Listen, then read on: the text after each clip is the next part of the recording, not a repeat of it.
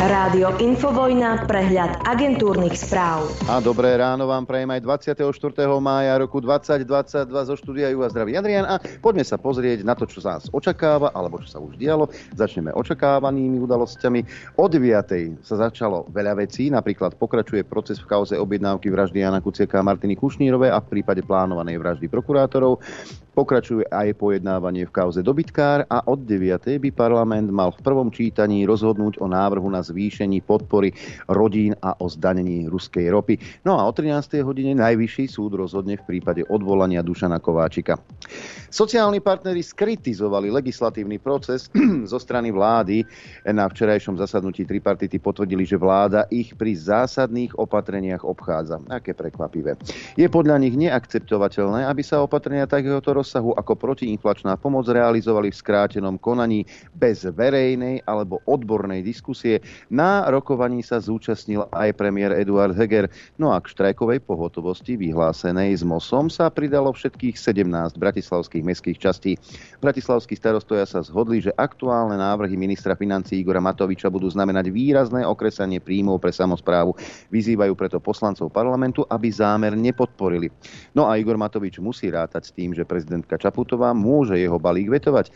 Hlava štátu už viac ako dva roky kritizuje zneužívanie skráteného legislatívneho konania.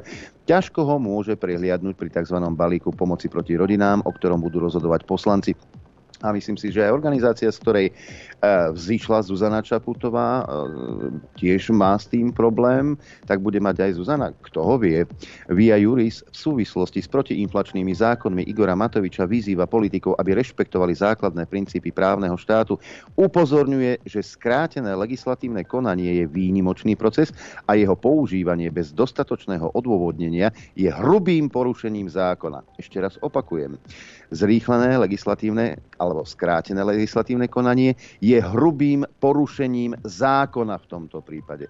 Ale Myslím si, že vo VR Juris to nepochopili, pretože e, táto vláda nemá žiadne kauzy a nedaj Boh, že by ešte porušovala nejaké zákony, ústavu, medzinárodné zmluvy a podobne. Kdeže by, to sa nemohlo a ani nemôže stať. Podľa Matoviča nie je možné znížiť DPH na motorové palivá na 8%, zakazuje to Európska smernica. SAS tým podmienila súhlas s daňou na ruskú ropu pre slov naft, inak ju bude v parlamente vetovať.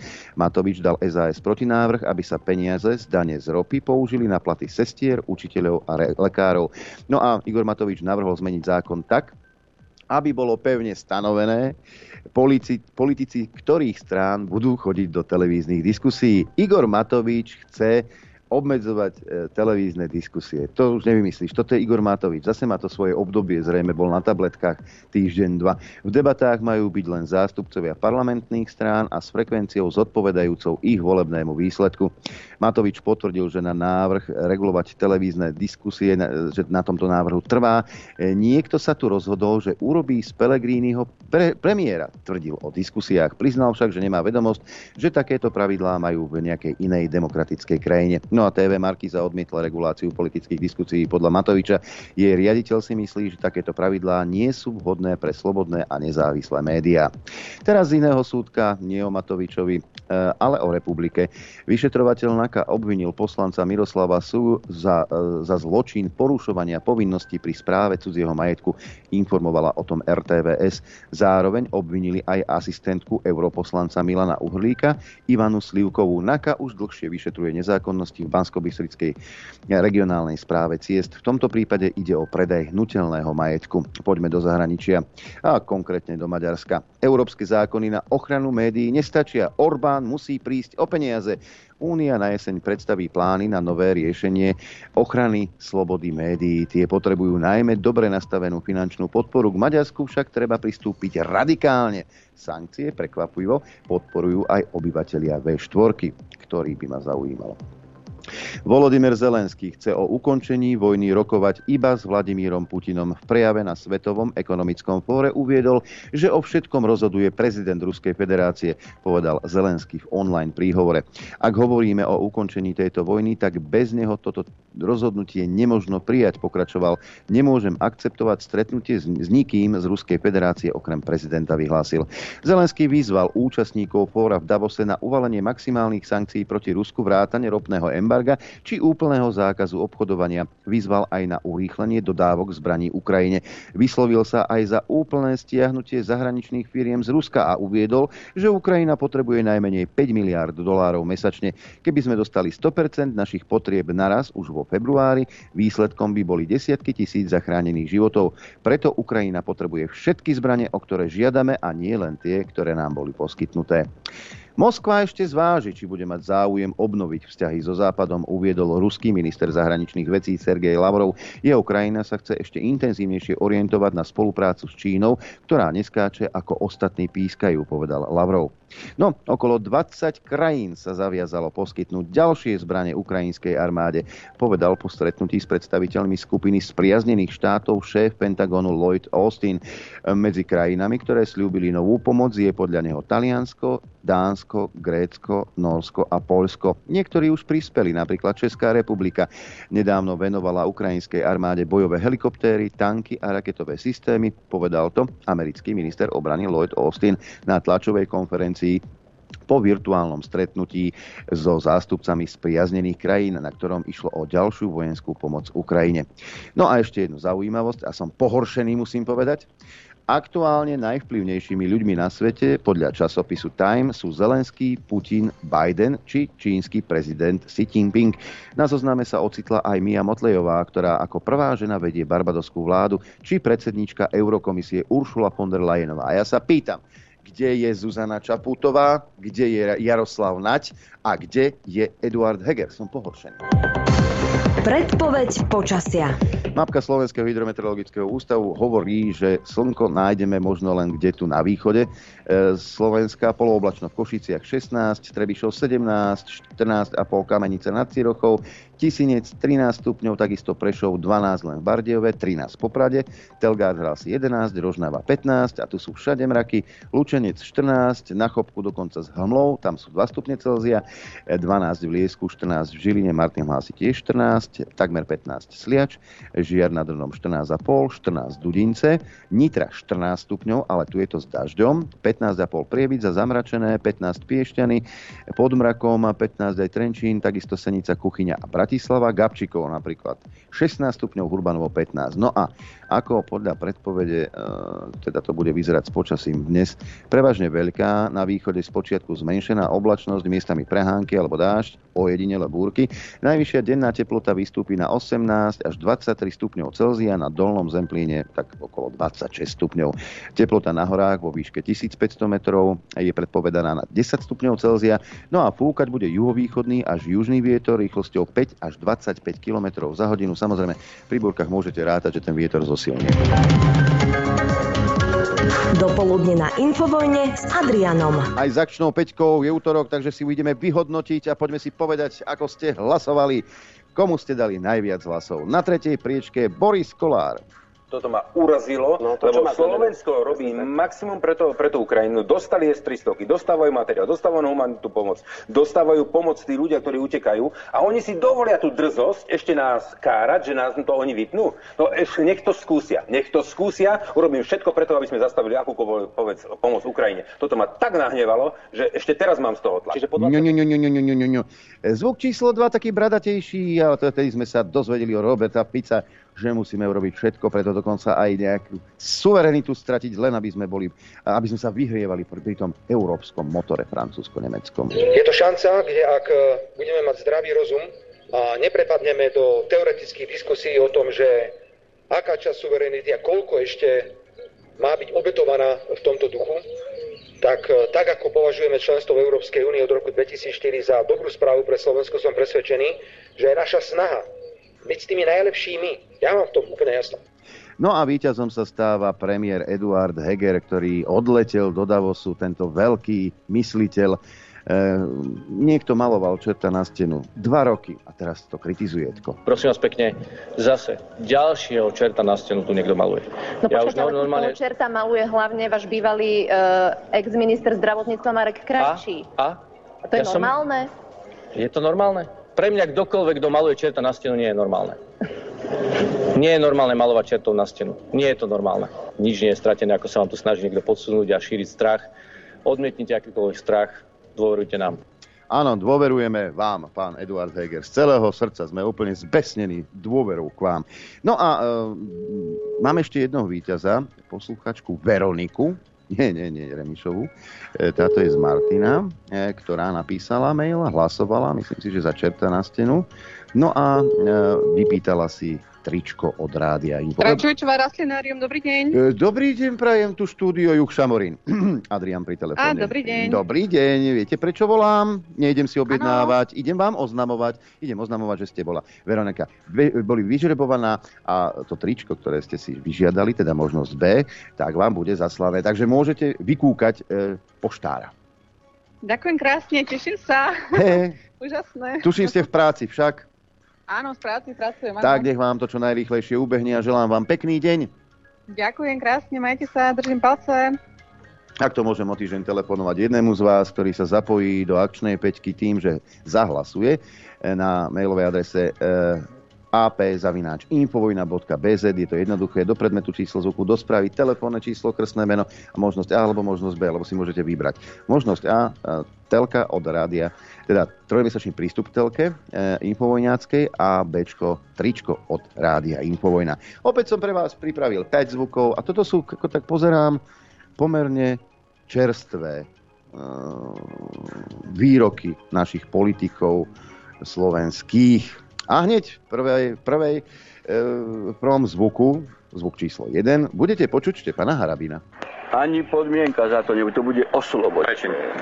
To bude oslobodené. A ešte budete vy platiť z vašich daní mne odškodnenie za nesprávny úradný postup. Zvuk číslo 2, to je také nahliadnutie do progresívneho sveta. Takto sa vyjadroval novozvolený predseda progresívneho e, Slovenska Šimečka najmladší. No naša strana žije a zomiera s hodnotami, ktorým, ktorým všetci veríme, všetci členovia bez ohľadu na to, kto je lídrom, že sme plnoformátová strana, ktorá dôsledne hájí liberálne, svoje liberálne hodnoty. A znamená to aj zelené technológie, inovatívne firmy, v ktorých naši ľudia nájdu prácu aj potom, čo už pominie záujem o jednoduché montážne dielne. Zvuk číslo 3, ten je veľmi čerstvý z nedele Viete, keď eh, Kotlebu odsudili za symboliku 1488, tak eh, všetci tlieskali.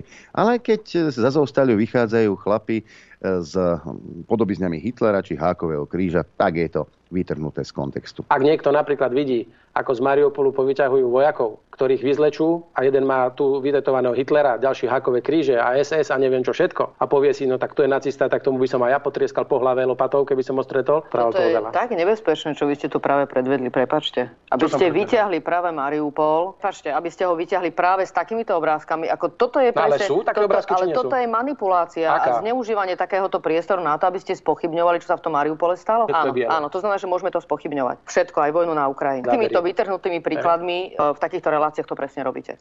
E, zvuk číslo 4 Eduard Heger e, vám povie, ako sa tu máte dobre a že vlastne táto vláda pracuje do roztrhania tela pre ľudí. Mimochodom, za tie dva roky ste si to všimli? My máme ambíciu, aby Robert Fico nevyhral tieto voľby a samozrejme urobíme všetko preto, aby sme aj my ukázali občanom, že táto vláda prináša výsledky. Na tom intenzívne pracujeme. Trošku ma mrzí, že niekedy práve tá emočná diskusia zatieni tie výsledky, ktoré máme Jasne. a malo sa o nich rozpráva ale verím tomu, že v najbližších dvoch rokoch jednak budeme môcť ďalšie výsledky pre ľudí urobiť a zároveň sa nám ich podarí odkomunikovať tak, aby ľudia videli, že táto vláda pracuje pre ľudí. Áno, jasné. A e, Norbert Lichtner je 20-ročná fotomodelka. No a zvuk číslo 5 je vytrhnutý z kontextu, ale myslím si, že je v ňom veľmi veľa pravdy pán Dímeši. Nie je dobré nič, čo robí Matovič. Nie je dobré nič, čo robí Oľan. Všetci sme debili. Ste. Zvuk číslo 1 Harabin, dvojku má Šimečka, trojku Kolíková, štvorku Heger a peťka Gímeši. Mailová adresa apzavináč infovojna.bz. Dobré ráno do štúdia 54 v tejto chvíli želám. Dobré ráno tebe, poslucháčom a divákom. Inak uh, odpoveď na tvoju otázku je v americkom zadku. Mm. Pýtal si sa, kde je Čapotová, Naď a Heger. Tam ich nájdete všetky. A začneme technickou. Včera Počkaj, som... myslíš, že keď im vlezú do ryti, tak sa aj vyzujú? Takí sú úslužní. Otázka je, že či tam chce aj pety vtiahnuť, alebo si ich nechá vonku vetrať. Ja neviem. Ja sa nevyznám v týchto, v tomto, ako sa to volá, análnom alpinizme. technickú slúbili sme včera, hej, tak sme to dohodli. 11. júna, hej, to je čo, za dva týždne, za tri, Adrianko, kedy to je? Áno, onedlho. hej, dva alebo tri týždne. Proste 11. júna, um, od, od okolo 11. sa môžeme tam zliezať. Budeme mať stretnutie s poslucháčmi na, na východe, na Šírave. A tí, ktorí chcete prísť, môžete tam samozrejme s deťmi prísť. Aj do Bratislavy asi to nebude najlepší nápad, ale inak eh, aj táto, aj potom ďalšia, ktorú nahlásim akciu, bude Môžete s deťmi kľudne prísť. A v sobotu, teda 11. júna na Šírave, ak chcete teda sa prihlásiť, napíšte na e-mail sírava, nie šírava, sírava, aj bez, bez mekčenia odloženého, sírava zavináč infovojna.bz. A takisto 6. augusta, dobre hovorím? Kontroluj 6. augusta, áno, 6. kontrol, ja ťa pozorne počúvam. 6. 6. augusta, v sobotu zase, zase tak okolo tej 11. sa tam môžeme začať zlízať a bude stretnutie poslucháčov Infovojny v Zlat... no, pri Zlatých, pri Zlatých Moravciach, Moravciach, povedzme tak, že pri Zlatých Moravciach a e-mail, kde sa môžete prihlásiť, je Zlaté Moravce. Všetko dohromady zase bez dlžného, bez diakritiky. Zlaté Moravce dohromady bez bodky, bez všetkého Zlaté Moravce. Aj, ako, ako ma počuješ, tak to napíšeš Zlaté Moravce. Zavináč infovojna.bz Ak sa budeš prihlasovať na ráno, na Norberta, na neviem čo, nedostaneš žiadnu odpoveď. Hej. Prosím vás, píšte na, čo sa týka 11. júna, na sirava, alebo šírava, sirava, bodka, a teda zavináč infovena.bz a na 6. augusta Zlaté Moravce dohromady zavináč infovena.bz. A v, na, v Zlatých Moravciach by mala byť nejaká veľká kultúrna akcia. To už, toto už bude jak oný, jak, jak nejaký festival, už som počul. To už no. bude jak festival. Uh, prezradím to? Neviem, nechaj ich ešte. Uvidíme, koľko sa prihlásia, alebo zase viac... No, ešte časom. Budete Ale dô, dôchodcovia, chystajte si, čo sa to upraví. Hej, príďte zvýšiť, príďte zvýšiť uh, vekovú hranicu, lebo včera niekomu sa páčilo, že, že to boli iba sami mladí. A čo my starí? Čo my sme od macochy? No, tak uvidíme. Ja, Hej, hej, bude srandy kopec. Čiže ešte raz, 11.6. sírava zavináč infovojna.bz a 6. augusta, teda 6.8. Zlaté Moravce zavináč infovojna.bz. Môžete sa prihlasovať o teraz. V oboch prípadoch sa tam pomestí nás veľa, takže hej, miesta dosť. Kľude, tam, tam, tam v kľude môžete. Počúvajte, mám tu takú správu, že koniec sveta, tak uh, Putin skončil, Adrian, teda skon, skončí za chvíľku, celé Rusko konečne. padne, lahne, konečne bude pokoj od týchto agresorov. A lebo, počúvajte toto, členky ruskej punkovej skupiny uh, Pussy Riot, ja ich volám Riot of the Cunt, hej, ale ty, keď vieš po anglicky, áno, dobre si počul, hej, po, požiadali tieto Riot of the Cunt, uh, požiadali o zastavenie dovozu ruskej ropy a plynu Peniaze za vojnu na Ukrajine idú z Európy, uviedli aktivistky v pondelok večer vo vysielaní nemeckej televízie na stanici ARD. Kým sa bude kupovať ruský plyn a ropa, a toto hovorí aj Zuza, nielen tieto kantky, hej, aj Zuza to hovorí, aj Heger, aj toho môžete nazvať kantom. Kým sa bude kupovať ruský plyn a ropa, vojnu nebude možné zastaviť, dodali. Jedna z skupiny, skupiny aktivistka Maria Aljochinová, označila ruského prezidenta Vladimíra Putina za vojnového zločinca, ktorý sa musí zodpovedať pred Medzinárodným trestným súdom v Hagu. Takže oni to vyzvali, oni viete, že sú, keďže sú, pozri sa, toto sú, toto je, ti ukážem, divákovi, to je TASR, hej, to nie je, že hoci kde, to sú veľmi vplyvné uh, tieto kantky, tak uh, podľa mňa sa to stane, Adrianko, a podľa mňa za chvíľu Rusko skončilo. Ja si, ja si, ja si myslím, že hej. Hmm. A nie len to, skončí sa všetko, čo sme sa učili, alebo čo nám hovorili naši dedovia, starí otcovia, pretože musíme prepísať dejiny. Inak to nejde. A dokonca ani sloboda slova nebola, nie je to, čo bývala. Ja tu mám video jedno, a to mi poslal Pepe, tak prečítam vám čo sa hovorí, alebo čo sa šušká v Austrálii, respektíve čo sa nahlas hovorí v Austrálii, lebo pravda už nie je len jedna. Žili e, Iman Grant, austrálska komisárka pre elektronickú bezpečnosť v Davose vyhlásila, že kľúčové ľudské práva, ako je sloboda prejavu, musia byť predmetom rekalibrácie. Ocitli sme sa na mieste, kde všade narastá polarizácia a všetko je binárne, aj keď to nemusí byť, povedala Grantová s tým, že ľudia budú musieť premýšľať o rekalibrácii celého radu ľudských práv, ktoré sa odohrávajú online. Imran Grant v súčasnosti spolupracuje s Radou pre rodovú politiku Bieleho domu a má tiež pozíciu v globálnej koalícii pre digitálnu bezpečnosť. Predtým pracovala v 17 rokov pre Microsoft Billa Gatesa. Takže rekalibrácia sa to volá, aby ste, keby ste chceli vedieť. Sloboda... No, a to nie je všetko. My máme aj dokonca nášho predsedu vlády, odletel do Davosu a zobral si aj posilu, ja vám ukážem. Tak na to ekonomické fórum išli títo dvaja a ja si myslím, že Slovensko už je teraz zachránené.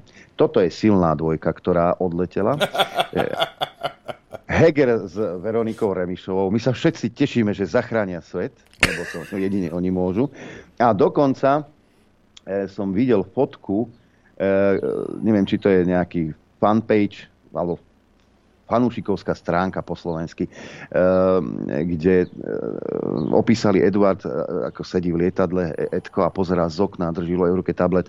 Eduard Heger pozerá na oblohu počas letu na Svetové ekonomické fórum, kde sa ako jeden zo svetových lídrov stretne s ďalšími svetovými lídrami. Tak. A preto som sa cítil pohoršený, keď medzi tých najvplyvnejších ľudí sveta neboli zaradení e, ta, ne, taký, také osobnosti ako Eduard Heger alebo Zuzana Čaputová. No a teraz, dobre, počúvaj. Edko Heger, odlietam na Svetové ekonomické fórum v Davose. Nasledujúce dni budem Slovensko reprezentovať na World Economic Forum v, v Davose. Rád som prijal toto prestížne pozvanie a vnímam ho ako príležitosť posilniť bezpečnosť Slovenska v boji proti online hrozbám.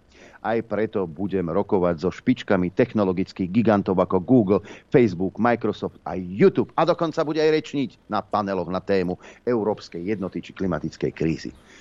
Toto je to, čo Slovensko potrebuje. To, že tam má vo vláde blázna, hovado nekultúrne, ktoré keď sa ráno zobudí niečo ho napadne popri tom, ako tlačí na záchode, tak to rovno buchne na koaličnú radu a otravuje s tým na tlačovkách. Toto ho ale nezaujíma. A prečo by ho to malo zaujímať? Počúvaj ma sem. Dokonca aj v denníku N si všimli, že Matovičovi šibe. Heger by sa mal aspoň pokúsiť zastaviť ničenie štátu, píše Juraj Javorský v Newsfiltri. E, Matovičová spolupráca s fašistami a jeho mediálny návrh, aby mali byť, by mali byť pre každého slušného premiéra dôvodom, aby sa postavil na rozhodujúci odpor. Skutočný premiér by mu navrhol jednu z dvoch možností stiahnutie balíčkových návrhov a odchod z ministerského kresla alebo demisiu vlády. A to s poriadnym ohňostrojom, aby bolo každému jasné, že za nemôžu Heger, Sulík ani prezidentka, ale výločne a jedine Igor Matovič. Hladkali ste ho dva roky toho Matoviča. Tlieskali ste mu. Podporovali ste ho, lebo Fico. A teraz sa vám nepáči. Už je bakaný. Alebo Matovič sa už pustil do slobody médií, píše Newsfilter. Našťastie koaličná rada podľa dostupných informácií Matoviča rýchlo uzemnila. Proti regulácii televízií sa už vyslovili ľudia zo všetkých troch koaličných strán. Neochota verejne komentovať Matovičov návrh ľuďmi z Oľano napovedá, že aj tamto považujú za šialenstvo. Že Igorko ide ovplyvňovať verejnú mienku, dokonca blúzni, nie že blúzni o tom, ale dokonca povedal, že že e, oligarchovia chcú e, za premiéra um, Petra Pellegriniho.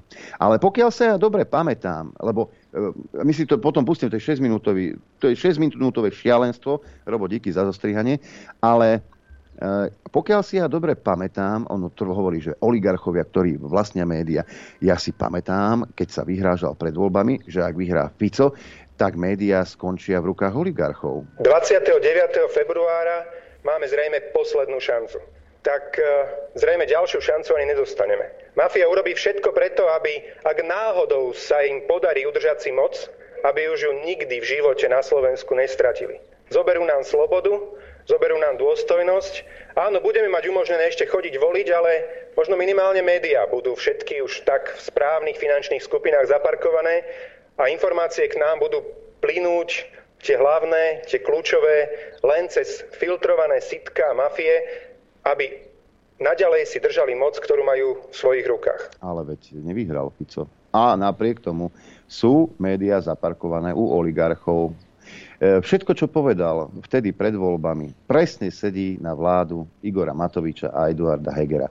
Správy sa k nám budú dostávať len filtrované a podobne. A ešte budeme môcť chodiť voliť, ale tá sloboda bude tá tam. A za dva roky sme sa presvedčili, že to tak naozaj je. Aké zákony, aké medzinárodné zmluvy, aká ústava, toto všetko ste požúvali a vypluli. A robili ste len tak, ako sa vám chcelo. No a Igorko najnovšie chce regulovať e, televízne diskusie. A pustím to a len sa zamyslite nad tým, že tento blázon rozhoduje o vašich životoch.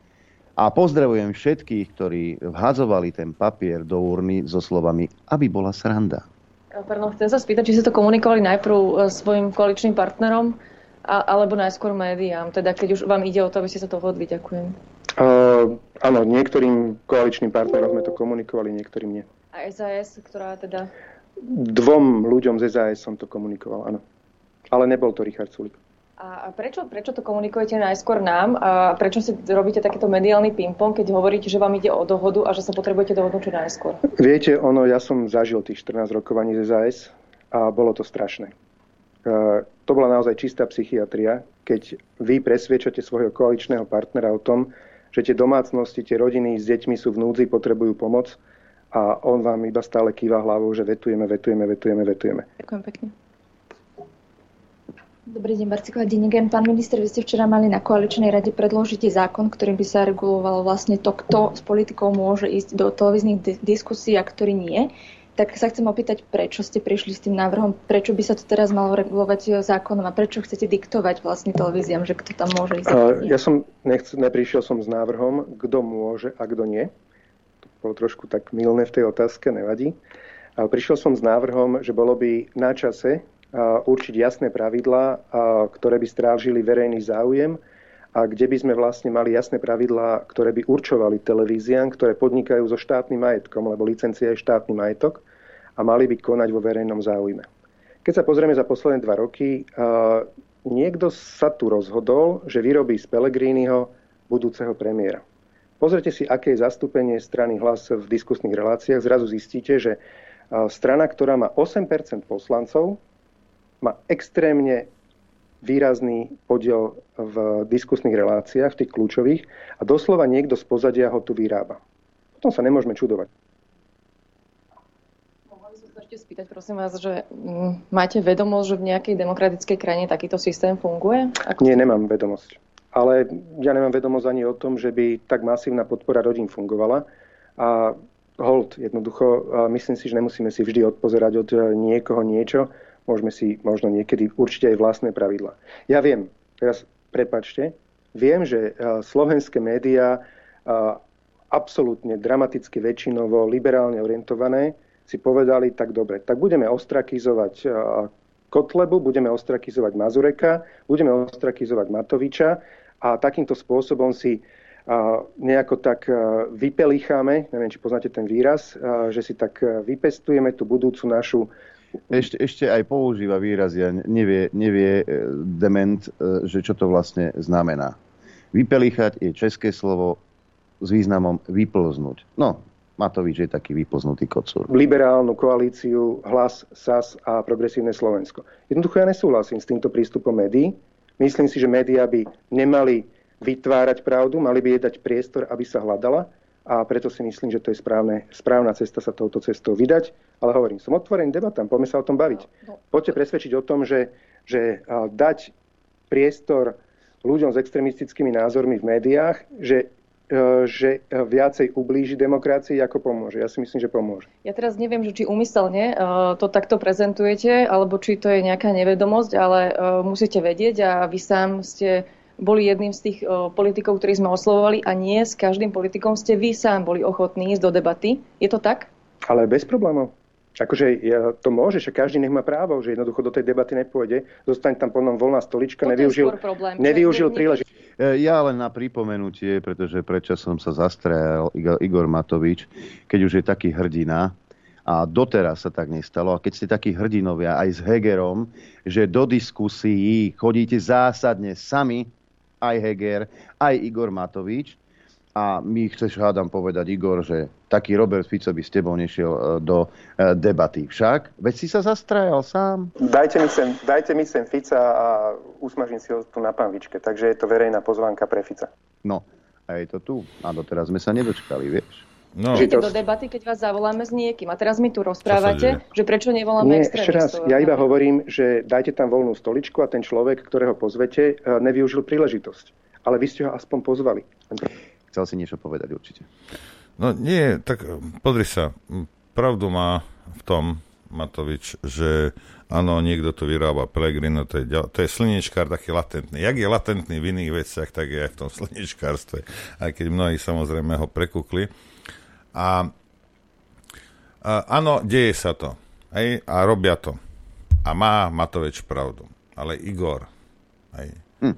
Igor, môj zlatý, ty nemôžeš tieto svoje nacistické predstavy o spravodlivosti presadzovať v demokratickej spoločnosti. Hej. Možno by si mal zatlačiť na RTVS, to je úplne niečo iné. Ale na tieto oligarchické, to sú súkromné firmy. A že ľudia to pozerajú, že ľudia to živia, že ľudia tomu veria, je problém ľudí, nie tvoj. Hej. Dobre, tre nech to urobia v RTVS nejaký proporčne, ani že by som proporčne, že ty máš 50 kresel, ty tam budeš 50 krát. Nie, však nech každý má v RTVS rovnaký, rovnaký podiel času. Hej? A tie súkrom... Nebo, ja, koľko? ako nie, že by sa nás to, ja sa nebojím toho, nech to zavedie, mne to je jedno, ako nás sa to určite týkať nebude. A to len on môže myslieť, že môže nás nejakým spôsobom regulovať. Hej? Ale a, tieto ostatné médiá, ako, je, kde sme? Kde sme v Berlíne v 41. Ako kde sme, môj zlatý? Tak ti, ti hrabe už normálne, na, nakresli si Hakenkreuz na čelo. Veď toto je choré. To je jedno, že to robia, áno, robia to. No a ľudia, keď sú sprostí, no tak toho, toho Pelegriniho zvolia. A bude horší, jak Matovič. To môže kľudia Matovič aj povedať nahlas, že ja síce nie som najlepší, Pelegrin bude ešte horší pre Slovensko. Však nech povie. Ale to je vec ľudí. Pozrite sa, ľudia si zvolili a ľudia teraz sú v sračkách a, a pomaly nemáte za čo tankovať a za chvíľku prejde 2-3 mesiace budete za čo žrať voliči Matoviča. A vaše riešenie, alebo aby ste sa vyrovnali so svojou sprostosťou, hlúposťou a neschopnosťou robiť niečo pre Slovensko a byť iba pomstichtivý, tak ukážete prstom na Putina. Pojde, za to môže Putin. Hm. Nie ty, že si s krvavými očami volil legálneho blázna? Nie. Hej, sociopata, jak je oný, jak je uh, ten, čo všetko vetuje. Hej. To nie. Nie, za to nie. môže, za to môže Putin. Putin. A ešte Fico. Hej, a Fico a samozrejme. Ten za to Hej. môže, lebo no, tak potom, robil tak, ako robil. Ale tí ľudia musia mať právo na to. Dobrá, keď veríš somarinám, a to je jedno, proste je to tvoje právo, aby si pozeral, počúval, čo chceš. A čo nechceš počuť, pozerať, jediný človek, čo ti to môže vycenzurovať, si ty sám. To vypneš a pôjdeš sa prechádzať, alebo si to prepneš. To je tvoje sveté právo. Žiaden Matovič ani nikto iný ti to nemôže určovať. Preto keď chceš pozerať Markízu od rána do večera, tak máš právo na to čumieť. A máš právo byť debil a nechať sa vygumovať na toto všetko, ty máš právo a nesmú ti ho vziať. Hotovo. on tam aj on tam aj argument. Vlastne on, on je taký fanúšik NSDAP, keď si dobre pamätám. Ambíciu máme milióny, akože, lebo Myslím, že NSDAP bola najväčšia politická strana a keď akože kvalita politickej strany sa meria podľa počtu členov, tak eh, oni mali myslím, že 25 miliónov, takže tú ambíciu máme prekonať to NSDAP v tejto veci. Čiže kvalita eh, NSDAP chce prekonať kvalitu NSDAP. Igor Matovič. Mimochodom, pani Kolíková, určite toto bolo vytrhnuté z kontextu. Eh, v tom, uh, už to nebudem púšťať, ale... Čas, čas máme, zle, takže hej, potom... Zamemujem mi z toho zle, ale tam ešte potom hovoril, že prečo by sme nedali napríklad takému Kotlebovi priestor a argumentačne ho vyzlačieme do naha a národu ukážeme, aký je sprostý. A ja sa ešte raz pýtam, prečo Igor Matovič s Eduardom Hegerom odmietajú chodiť do diskusí s oponentom. Možno by sa stalo, že niekto by ich argument, eh, argumentačne eh, vyzliekol do naha a v priamom prenose poukázal na to, akí sú hlúpi. Hov, kto hovoril som? Ideme si zahrať. Chcete vedieť pravdu? My tiež. My tiež. Počúvajte Rádio Infovojna. Dobré ráno, milí zmetení. Dobré ráno. Poslušne hlásim, prvá stovka na Širavu je úspešne prihlásená. Takže Dobre. A, ty ešte raz, ak ste prišli pozde a, k vysielaniu, ak máte záujem sa zúčastniť stretnutia poslucháčov Infovojny, na Šírave. Napíšte prosím vás na e-mailovú adresu sirava zavináč infovojna.bz. Napíšte, koľko kusov vás príde, prosím vás. Hej. A bude to 11. júna uh, v, v sobotu. Hej. Okolo 11. sa tam môžeme začať uh, zlízať. S deť, môžete kľudne samozrejme prísť aj s deťmi. Hej, tak toľko k tomu. Ja som včera pozeral tlačovku Smeru. A bude to možno trošku dlhšie, nie veľmi dlhé, ale chcem to pustiť, lebo vyzerá, že Robert Fico už nejakým spôsobom uh, s tým sa nejak nekamaráti s tým Lipšicom. Prečo? Ja neviem. S, da- s Danielom. Aj, ale... Daniel je super. Špeciál, špeciálna prokuratúra bola ich, ich, ich uh, spoločný. Musí, musíme mať, toto musíme mať. No, tak to máte. A niečo porozprával o Danielovi Lepšicovej a je dobré, nech, nech ľudia vedia, hej, že, že uh, ktorá bije. Ale ja to samozrejme nepustím, kým nevyženiem odtiaľ to jarčošku, škriatka. Tak, malo by to byť. Poďme si vypočiť Roberta Fica. Druhá téma, dámy a páni, musím na to zareagovať, pretože prestávam rozumieť niektorým veciam a trochu ma aj prekvapuje, že ste nereagovali na rozhovor, ktorý poskytol špeciálny prokurátor pán Lipšic eh, pre jedného špeciálneho novinára, ja ho inak neviem nazvať, pretože tento človek, e, už len keď ho vidíte do tváre, tak sa podobá na Matoviča, to je čistá nenávisť, krv v očiach ničené. A tento rozhovor poskytol pán Lipšic e, veľmi krátko po tom, ako bolo rozhodnuté, že sa dopustil disciplinárneho previnenia a za tomu bol uložený nejaký trest. Ja tento trest nebudem komentovať, je to smiešné, pretože ja som s Kaliňákom na tlačových konferenciách hovoril o daňových podvodoch Matoviča a Lipšica a nám Lipšic vybavil obvinenie s hrozbou trestu 7 až 12 rokov. Robert Kaliňák bol dokonca vo väzbe. Ja som absolvoval tortúru v Národnej rade. A on si natára, čo chce, čokoľvek obhajoval udavačov, obhajoval tých svojich žoldnierov na špeciálnej prokuratúre, ktorí porušujú právo na dennej báze a skončilo to nejakým pokáraním. Dobre, čer to zobral. Fakt je ten, že po tom, čo voči nemu bolo rozhodnuté, že sa disciplinárne previnil, a nesprával sa tak, ako sa má správať prokurátor špeciálnej prokuratúry, poskytol rozhovor, ktorý je podľa mňa absurdný. Je to rozhovor, kde prekročil všetky hranice únosnosti. Je to rozhovor, ktorý by mal okamžite viesť k ďalšiemu disciplinárnemu konaniu voči pánovi Lepšicovi. Viete, že ja si pred e, ústa servitky nedávam, pokiaľ ide o tohto človeka. Ja ho poznám dlhé roky, nie osobne. Poznám ho z pracovných kontaktov a prvýkrát som jeho charakter pochopil, keď eh, ma odvolávali z úradu, keď som zastupoval Slovensko na Európskom súde pre ľudské práva v roku 2000, ktorý bol, myslím, eh, čarnogorský minister spravodlivosti a Lipšic bol vedúci úradu, tak Lipšic dostal za úlohu mi doručiť to odvolanie. Tak mal takú odvahu, že mi to vopchal pod dvere. Všetci sme boli v kancelárii, všetci. A on prišiel a takto nám to vopchal pod dvere. Tedy som pochopil charakter tohto človeka. Tento človek bez zaváhania v roku 2006 minul doslova do písmena milióny korún na nezmyselné prieskumy verejnej mienky, kde sa pýtal rôzne otázky. Napríklad, že či ho verejnosť považuje za seriózneho človeka. Typnite si, koľko ľudí povedalo, že ho považuje za seriózneho človeka. 3,4% Ale postavil ešte lepšiu otázku. Postavil otázku, že ktorého z politikov považujú ľudia za chlapa. A skončil tak nízko, že ho predbehli aj ženy. Dokonca tá verejnosť niektoré ženy považovali ako političky za väčších chlapov, ako je samotný, samotný Lipšic. Dámy a páni, podvádzal pri justičných skúškach.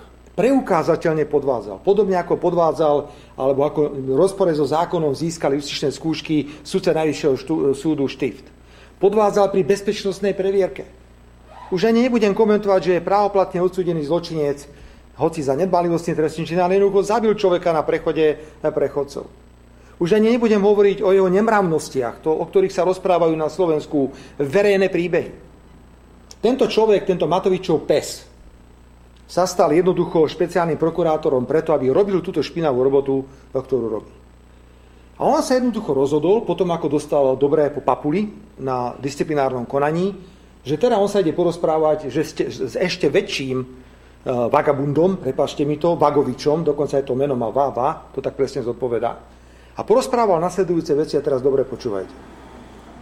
Prvé, čo sa bavili, tak sa bavili okrem iného o tom, že ako je to s tými 16 alebo 15 nálezmi ústavného súdu, ktoré často používame ako argument, že sa zneužívajú práva obvinených eh, v tých najcitlivejších kauzách, ktoré sú dnes predmetom eh, konania.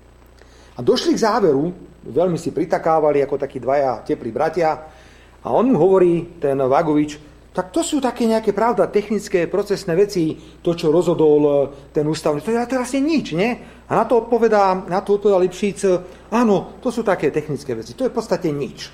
Čiže vo verejnom rozhovore špeciálny prokurátor Lipšic, dosadený Matovičom na špinavú robotu, človek, ktorý tam v živote nemal byť, oznamuje verejnosti, že tých 16 nálezov ústavného súdu o porušení základných ľudských práv nie je nič. Že sú to nejaké technické a procesné veci. Tak mi teraz dovolte, dámy a páni, len tri krátke príklady. Vo veci bývalého sudcu Krajského súdu Bratislava Richarda Molnára rozhodol Ústavný súd Slovenskej republiky a skonštatoval vo svojom náleze Ústavný súd, že boli porušené základné práva a slobody tohto sťažovateľa, pretože rozhodoval vo veci nezákonný zaujatý sudca Kliment. Ústavný súd konštatoval, že úplné ignorovanie námietky zaujatosti zo strany Klimenta a jeho senátu nesie znaky svojvôle. Viete, čo to je, keď niekto povie na ústavnom súde, že Senát Najvyššieho súdu rozhoduje svojvoľne? Už väčší zločin nevie spáchať Najvyšší súd Slovenskej republiky. Ďalej, že vyjadrenia Klimenta k ústavnej stiažnosti sú arbitrárne, svojvoľné, arbitrárne. Došlo k hrubému porušeniu článku 17, článku 8, článku 3, článku 5 a ja už aj neviem, ktorých článkov. Tak sa spýtam pána Lipšica, toto je tá drobná technická vec? Toto akože je v poriadku, že to je nič? Že v podstate ústavný súd iba tak povedal, že mali to napísať červenou ceruskou a napísali to modrou ceruskou. Ale ústavný súd konštatuje hrubé porušenie ľudských práv, obvineného vrátanie svojvole, arbitrárneho postupu, nezákonnosti, zaujatosti sudcu Klimenta na najvyššom súde. Bývalý špeciálny prokurátor Dušan Kováčik, zase sudcovia Kliment Štift, neviem, kto tam bol ďalší. A zase, vo veci rozhodoval nezákonný sudca Kliment. Na toto odpovedal Lipšic, to je taká technická vec. A tak počkajte, ale však snáď v ústave máme napísané, že má rozhodovať nestranný, má rozhodovať, e, má rozhodovať nezaujatý sudca. A ústavný súd v jednom kuse konštatuje, že o týchto špinavostiach stále rozhodujú tí istí zaujatí sudcovia. Mohol by som samozrejme poružiť aj ďalšie príklady. Mám tu aj prípad, ktorý sa týka vyšetrovateľa Mariana Kučerku zase vo veci rozhodoval nezákonný sudca Kliment, bol zaujatý z dôvodu príbuzenského pomeru s prokurátorom Repom. Dokonca ešte aj prokurátori, ktorí sú podriadení u Lipšica, sú do tohto všetkého zamotaní. Takže prvá veľká lož, prvé veľké klamstvo, ktoré šíril Lipšic po tom, čo dostal pohubu disciplinárneho senátu, že v podstate tie nálezy ústavného súdu to je nič. A ja tu poukazujem, že nie, že nič, kto číta rozhodnutia Ústavného súdu Slovenskej republiky, tak mu musia stať chlpy na celom tele. Že čo to tu máme za štát? Čo to tu máme za najvyšší súd? Že najvyšší súd je najčastejší porušovateľ základných ľudských práv. Nie, on povie, to je taká obyčajná technická vec a nič No, dobre, toľko. Ja som to pustil z jediného dôvodu, ono si to môžete pozrieť potom celé tam pri smerákoch. Tu ide o jednu vec, že čo je dôležité pre nás ako pre občanov. Ak lebo ľudské práva, viete, oni mali plnú hubu ľudských práv slnečkári ešte pred dvomi rokmi, potom už ľudské práva neexistovali, lebo prišiel koronavírus. A ak niekto poruší vaše ľudské práva, vaše ústavné práva a ústavný súd to nazná, a ten človek nie je exemplárne potrestaný, prísne prísne potrestaní, hej, tak nám je nahovno celý ústavný súd a je nám nahovno aj celá ústava. Viem, že to znie zle, ale tak to je. Hej. Lebo a čo keď skonštatoval? Tak dobre, Adre, niekoho zastrelí na ulici tvoje dieťa a súd skonštatuje, áno, nezákonne ho zastrelil. A nič. Adrianko furt sedí v štúdiu a rozpráva. Toto je to. Rozumiete? Toto je Slovensko. A my si musíme uvedomiť, že takto to fungovať nemôže.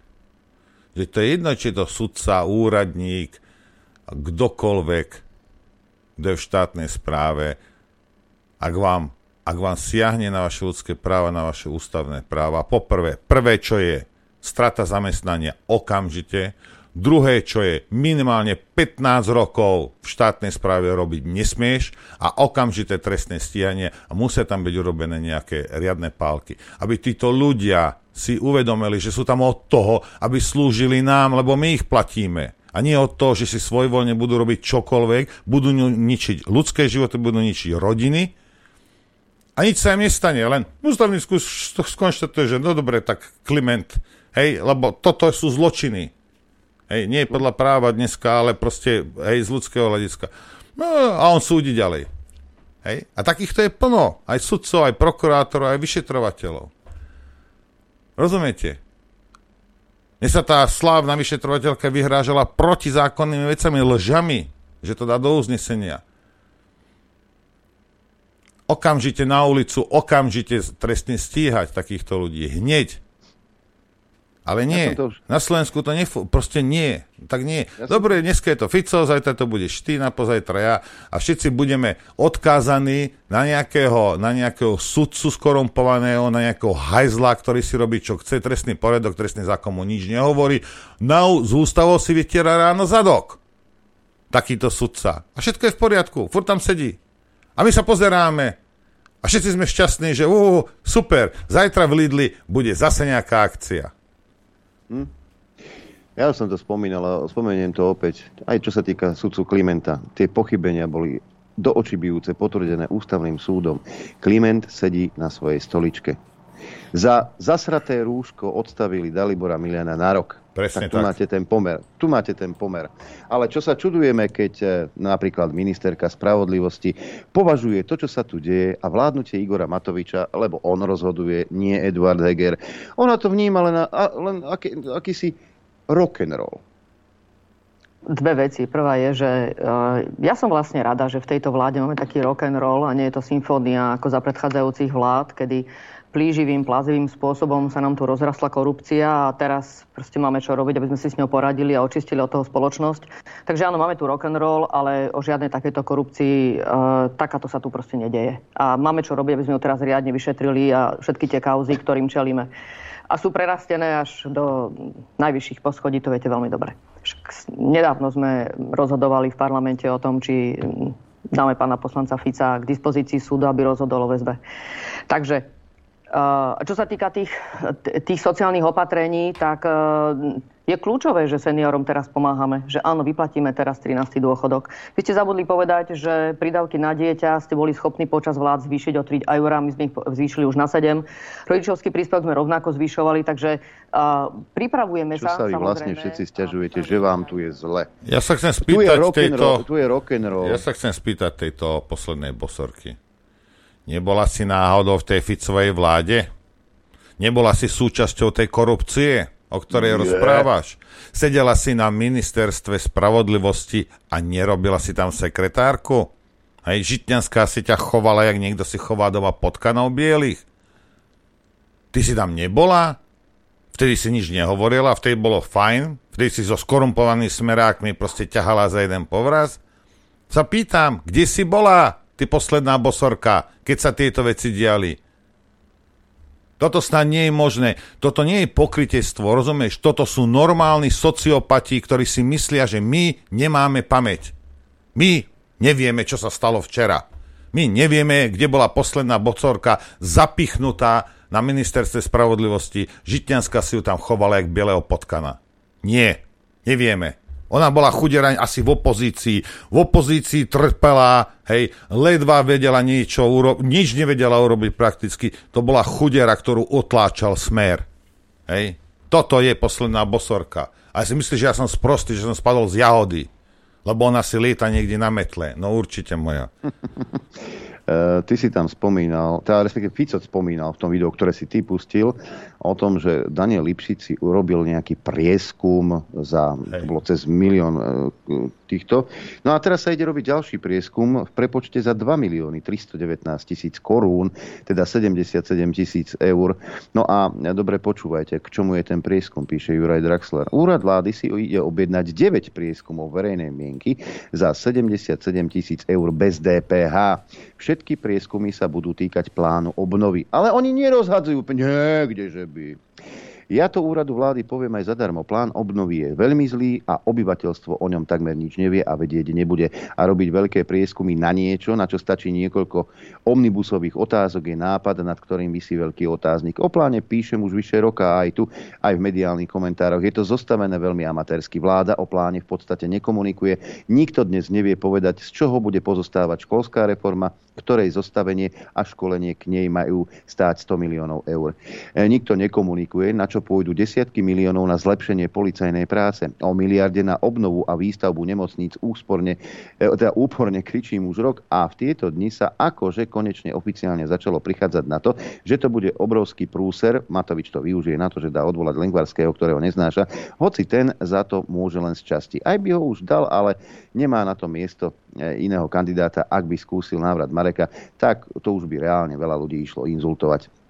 A toto presne udrží koalíciu pokope, aj keby inak na zasadnutiach vlády sami po sebe hádzali paradajky a zhnité banány. Spúšťa sa obrovský, obrovský peňazovod a od neho neodídu. Samozrejme, e, čo sme hovorili x krát, že um, tento uh, Sulík s Hegerom a s Matovičom sa budú hádať jak psi, jak, jak besné psi sa budú hrísť, ale za toho o nieho oni odtiaľ neodídu, pretože tie prachy, to je iný iné lepidlo.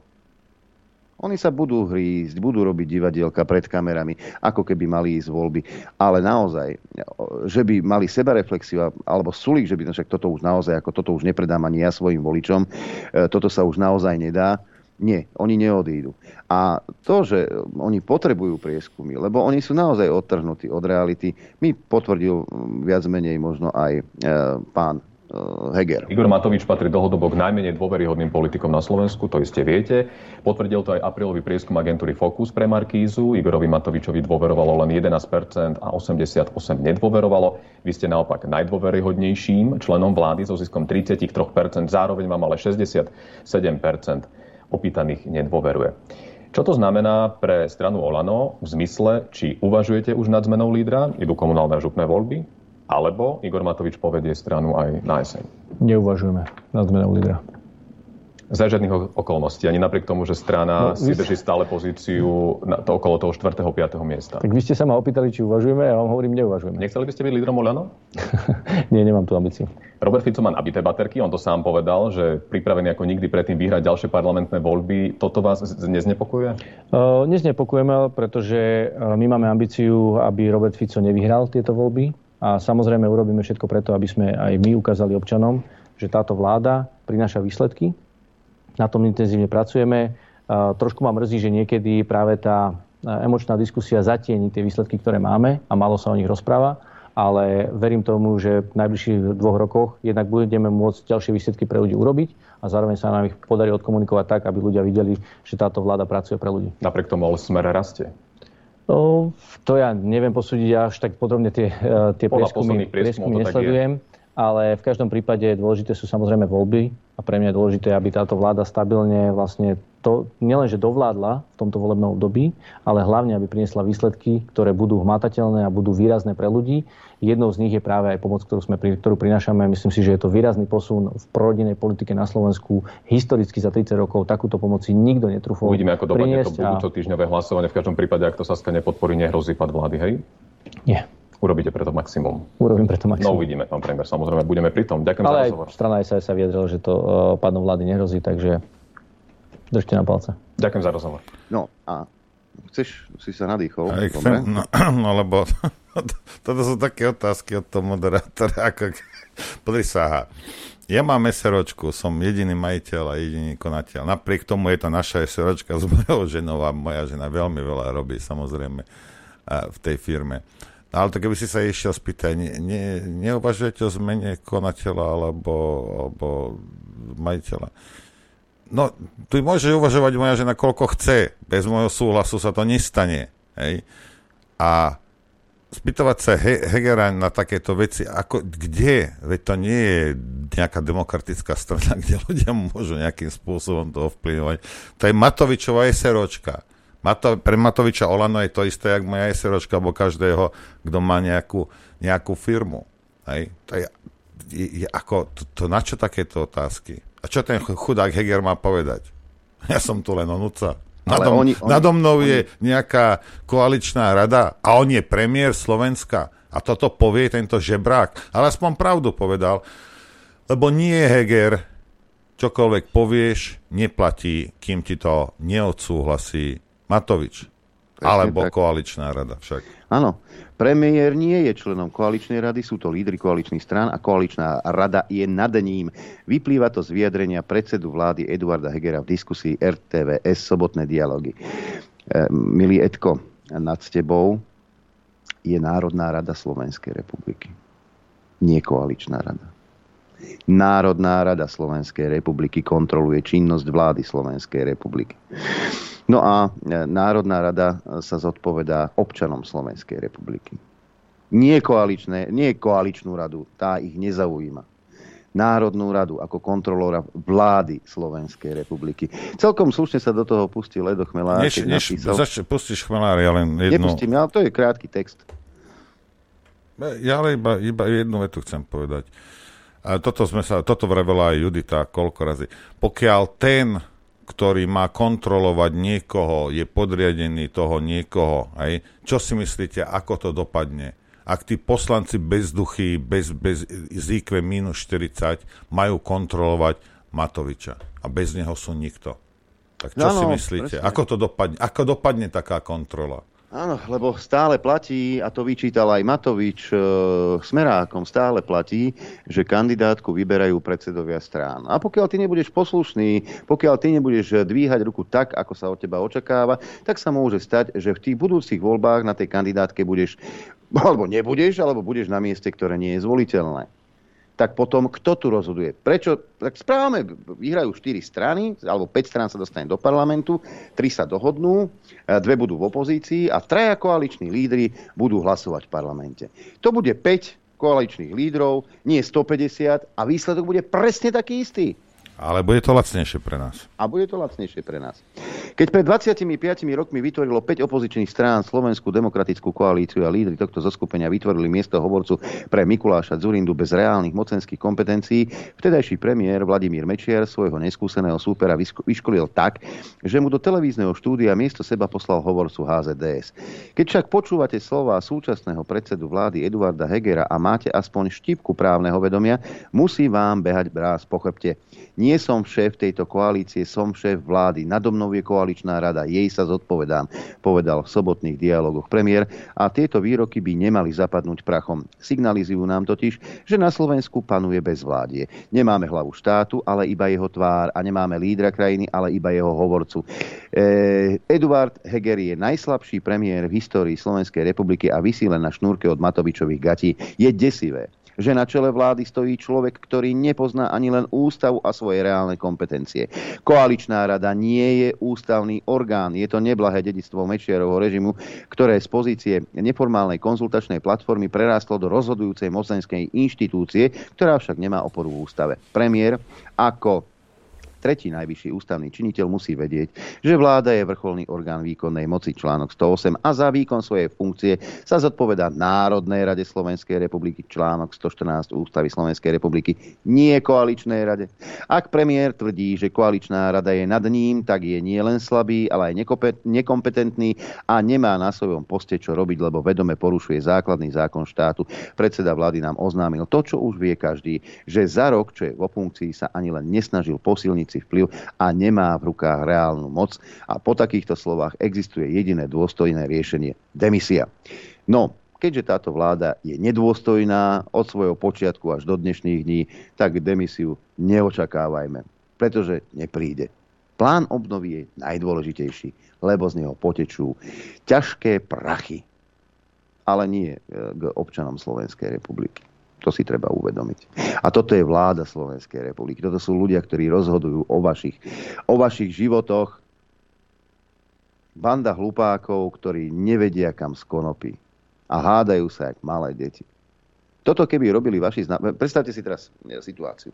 Máte firmu, máte čo viem, 12 oddelení, šéfom technického oddelenia je Matovič, dá, finančného Matovič, technického je e, Sulík e, a tak ďalej a tak ďalej.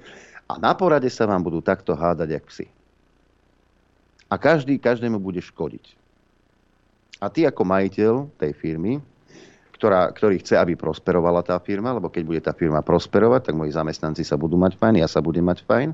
A títo, títo moji vedúci pracovníci robia nekompetentné kroky, poškodzujú záujmy mojej firmy, tak čo spravíš? Vyrazíš s nimi dvere tak, že si ani nevšimnú, že tie dvere boli zatvorené. Ja som, ja som bol v takejto situácii, teda mal som, bol som predste v tom, bol som majiteľ a, a bola to závažná vec a, a každý mal nejaký argument a neviem čo. Pozrite, ja som povedal, pozrite sa, to je 180 zamestnancov, hej, 180 rodín závisí na tomto. Hej.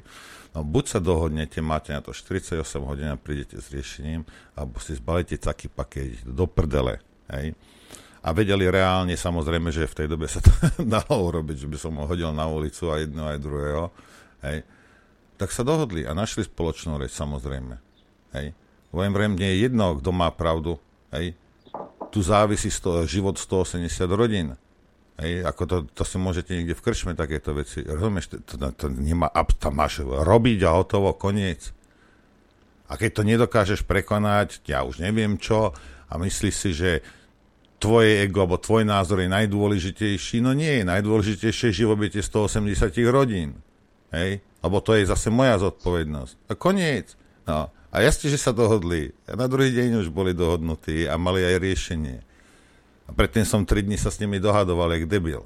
Hej. Takže áno, keďže ale nemajú, nemajú žiaden damoklov meč nad, nad sebou, hej. žiaden parlament, žiadna prezidentka nie je schopná nič hej, lebo nechcú, no tak budú robiť to, čo, čo robia 5-ročné deti na pieskovisku. Samozrejme.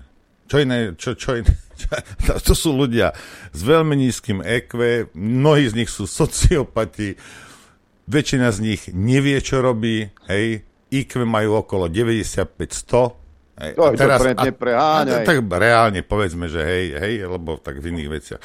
A, a, a majú voľnú ruku na všetky svoje uh, svoje neduhy, kraviny a svoju sprostosť. Hej. A žiadna regulácia, nič nad nimi nie je absolútne. No tak čo očakávaš? A preto, ja vždy vravím, treba si 84 krát rozmyslieť, koho zvolíš. Lebo keď zvolíš toto, tak máš toto. Lebo bohužiaľ, no. systém je tak nastavený, že na týchto ľudí proste neexistuje bič a keď existuje, no tak vy ste na miesto toho, kto drží ten bič v ruke, zvolili zase nejakého, nejakého kreténa, takže ako sa to diať nebude. Toto je ten problém. Ja... No a aby sa potvrdili tvoje slova, tak si pustíme krátke 23-sekundové video. Hraj mašinka. Ako ste vyriešili to, že či vlastne bude mať hmotnú zodpovednosť napríklad Igor Matovič, ktorý nemá žiadny majetok? Oficiálne. Nemá žiadny majetok oficiálne. To sme vyriešili tak, že ten človek bude musieť zaplatiť tú pokutu. A to mi nevychádza. Takto to vyrieši.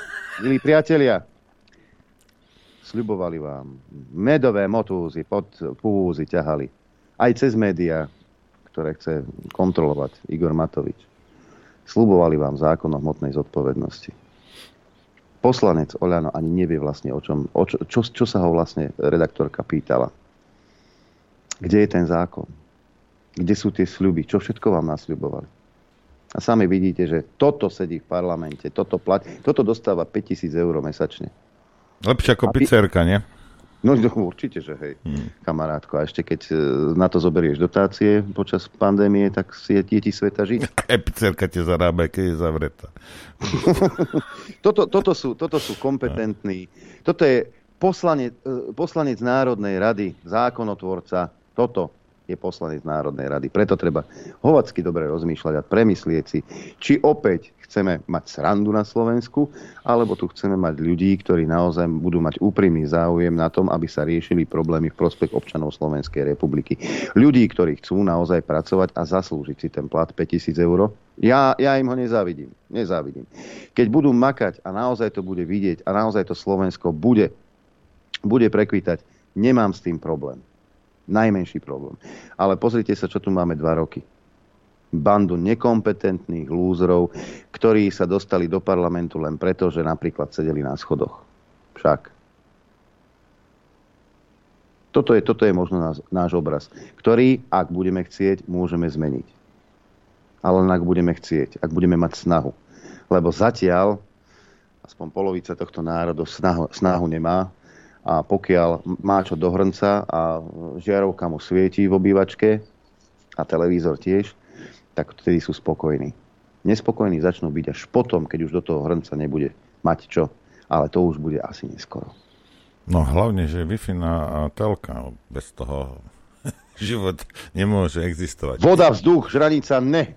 Ideme si za, zahrať trošku. Chcete vedieť pravdu? My tiež. My tiež. Počúvajte Rádio Infovojna. Dobré, dobré ráno. Dobré, dobré ráno všetkých. Tak uh, zatiaľ približne na Šíravu okolo 180 ľudí prihlásených. Zlaté Moravce som teraz skokol a zatiaľ taká slabá stovka.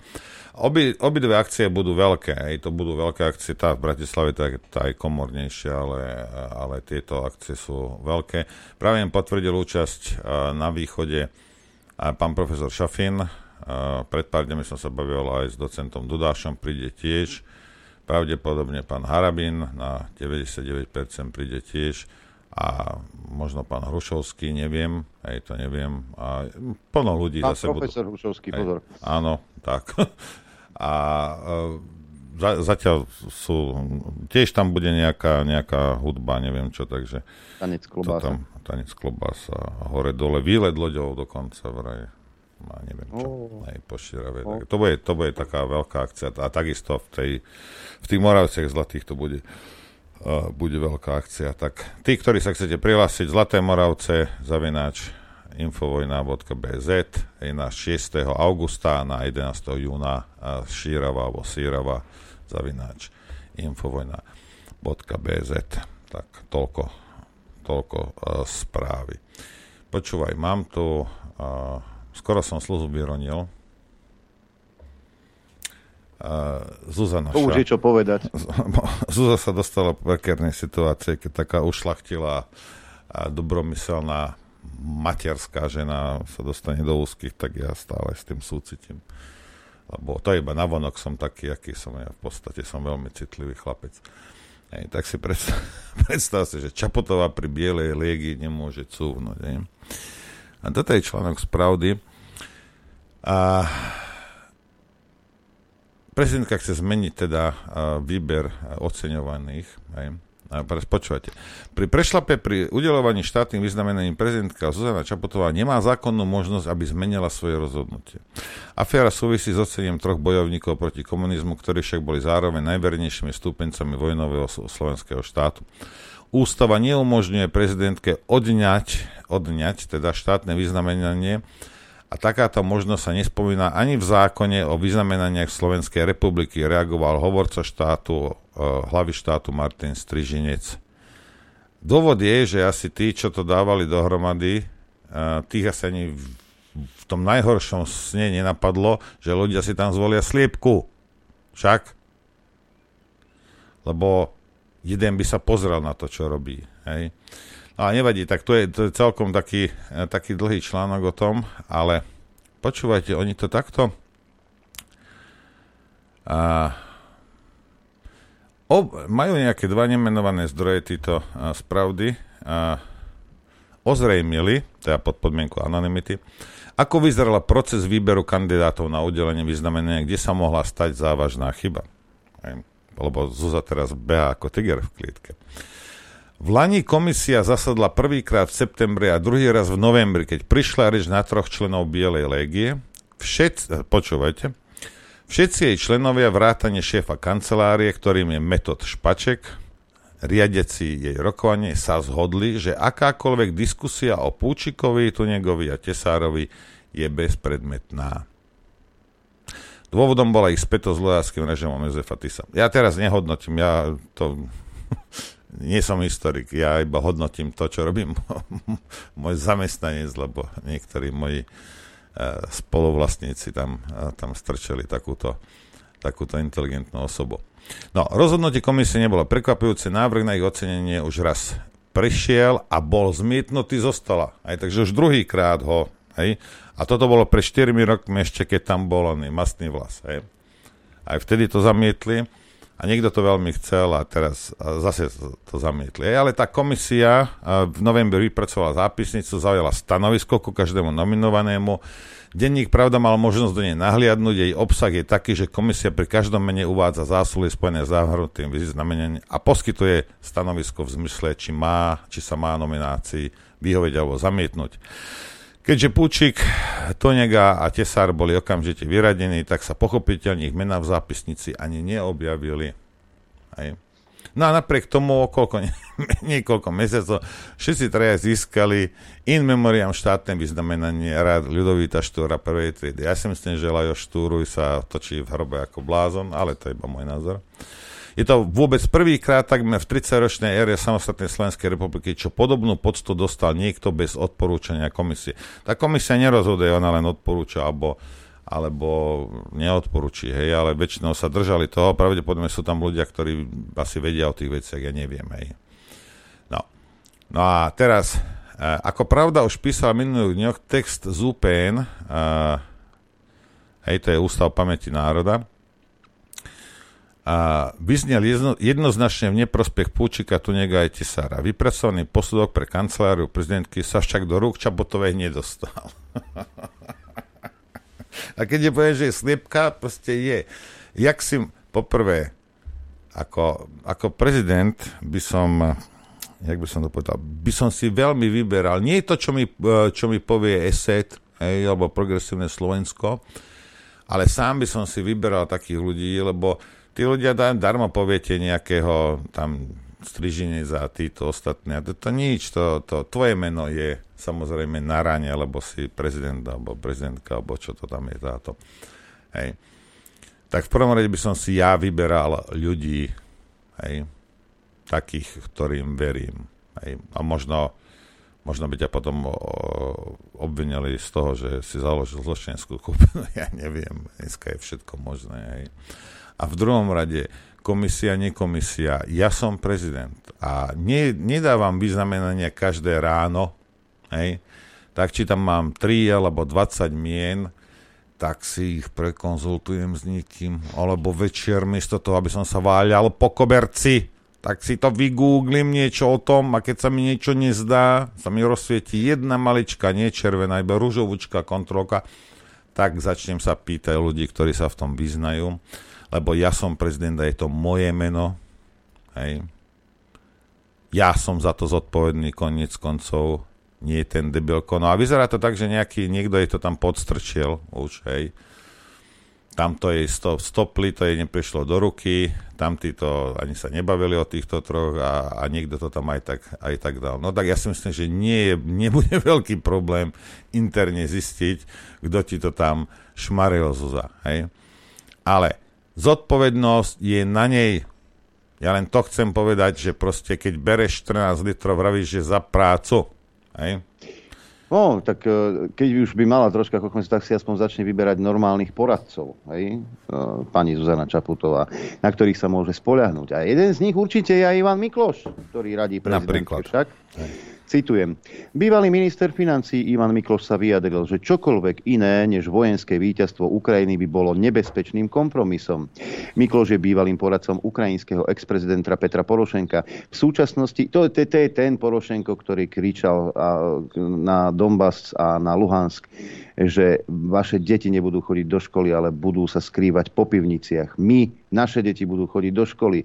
Vaši ľudia nebudú chodiť do práce, ale budú sa skrývať po pivniciach a naši budú chodiť do práce a budeme to robiť dovtedy a dovtedy vás budeme ostreľovať, pokiaľ nezvíťazíme. Ten Porošenko, tomu Porošenkovi radil.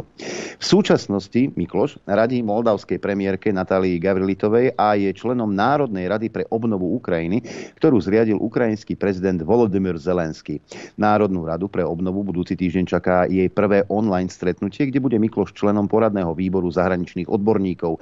Ďalšími členmi sú bývalý veľvyslanec USA v Rusku eh, Michel McFaul, či americký ekonóm a filozof Fukuyama.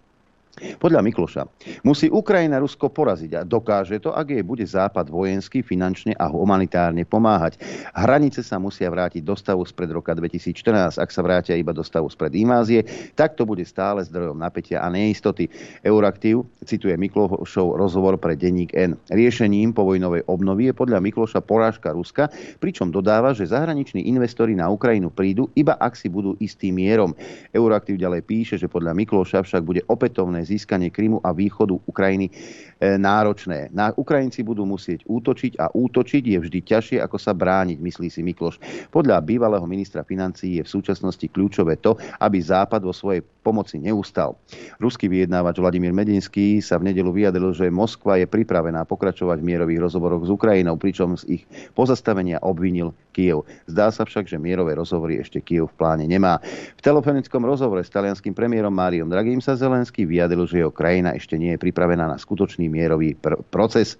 Informoval o tom portál Corriere della Sera, partner portálu Euroaktiv. Zelenský dodal, že o miery e, bude jeho krajina schopná diskutovať iba vtedy, keď sa jej podarí znovu dobiť územia, ktoré jej Rusko od začiatku vojny zobralo. Takže Mikloš radí, aby aby teda Ukrajina útočila a aby Západ neprestal vo svojom úsilí e, posielať zbrane na Ukrajinu. Ivan Mikloš. Toto je, toto je, ten, toto je ten poradca e, Zuzany Čaputovej. Tak nie, aby vyzýval na okamžité zastavenie bojov a mierové rokovanie, aby si, aby si lídry sadli za stôl. On vyzýva na ďalšiu vojnu. E, nespadá toto náhodou pod, nejaké, mm, pod nejaký zákon, ktorý by ho mohol postihnúť? Len tak mimochodom. E, a týmto krmia našich občanov naše, naše médiá, ako napríklad topky, toto ma dostalo, vieš, objavili sa, objavili sa ovčie kiahne. Opičie. A už, že opičie a už to tu máme. Na internete sa objavili šokujúce odhalenia. Podľa bývalého sovietského vedca Rusko v minulosti skúmalo použitie vírusu opičích kiahní ako biologickej zbrane. Plukovník Kanat Alibekov a jeho tým mali zistiť, ktoré vírusy by boli vhodné ako zbrane. Vírus opičích kiahní sa v súčasnosti šíri po celom svete. Prípady, ktoré sa bežne vyskytujú veľmi zriedkavo, sa v posledných dňoch objavujú čoraz viac v krajinách. Prvý prípad hlásili minulý piatok Nemecko a Francúzsko. Vírus zaznamenali aj v Spojených štátoch, Kanade a Austrálii. Nie je jasné, do akej miery sa patogén, ktorý pochádza z Afriky, už rozšíril do zahraničia. Lekár Brockmeier, prezident nemeckej spoločnosti predpokladá, že vírus sa vzhľadom na veľký počet prípadov šíri nepozorovane. Ale teraz uprostred všetkých týchto správ sa znova objavujú svedectvá bývalého sovietského vedca. Plukovník Kanat Alibekov, odborník na biologické zbranie, vysvetľuje, že Rusko v minulosti skúmalo možnosť použitia opičích kiahní ako biologické zbranie. Informuje o tom britský Mirror. Sám Alibekov sa výskumu zúčastnil ako zástupca vedúceho programu biologických zbraní z Sovietskeho zväzu. No, on a ďalší výskumníci mali za úlohu zistiť, ktoré vírusy by sa dali použiť ako biozbraň namiesto ľudských kiahní. Testovali sme vírus, vírus e, myších kiahní, králičích kiahní a vírus opičích kiahní ako modely pre pravé kiahne. Myšlienkou bolo, že všetká výskumná a vývojová práca by sa mala robiť s týmito modelovanými vírusmi. Ako náhle by sme mali niekoľko pozitívnych výsledkov, trvalo by len dva týždne, kým by sme urobili rovnaké manipulácie s vírusom pravých kiahní a naskladnili bojovú látku. Tak, a teraz mi povedz, keď toto niekto zožerie, a hovorí si, fuj, tí Rusi.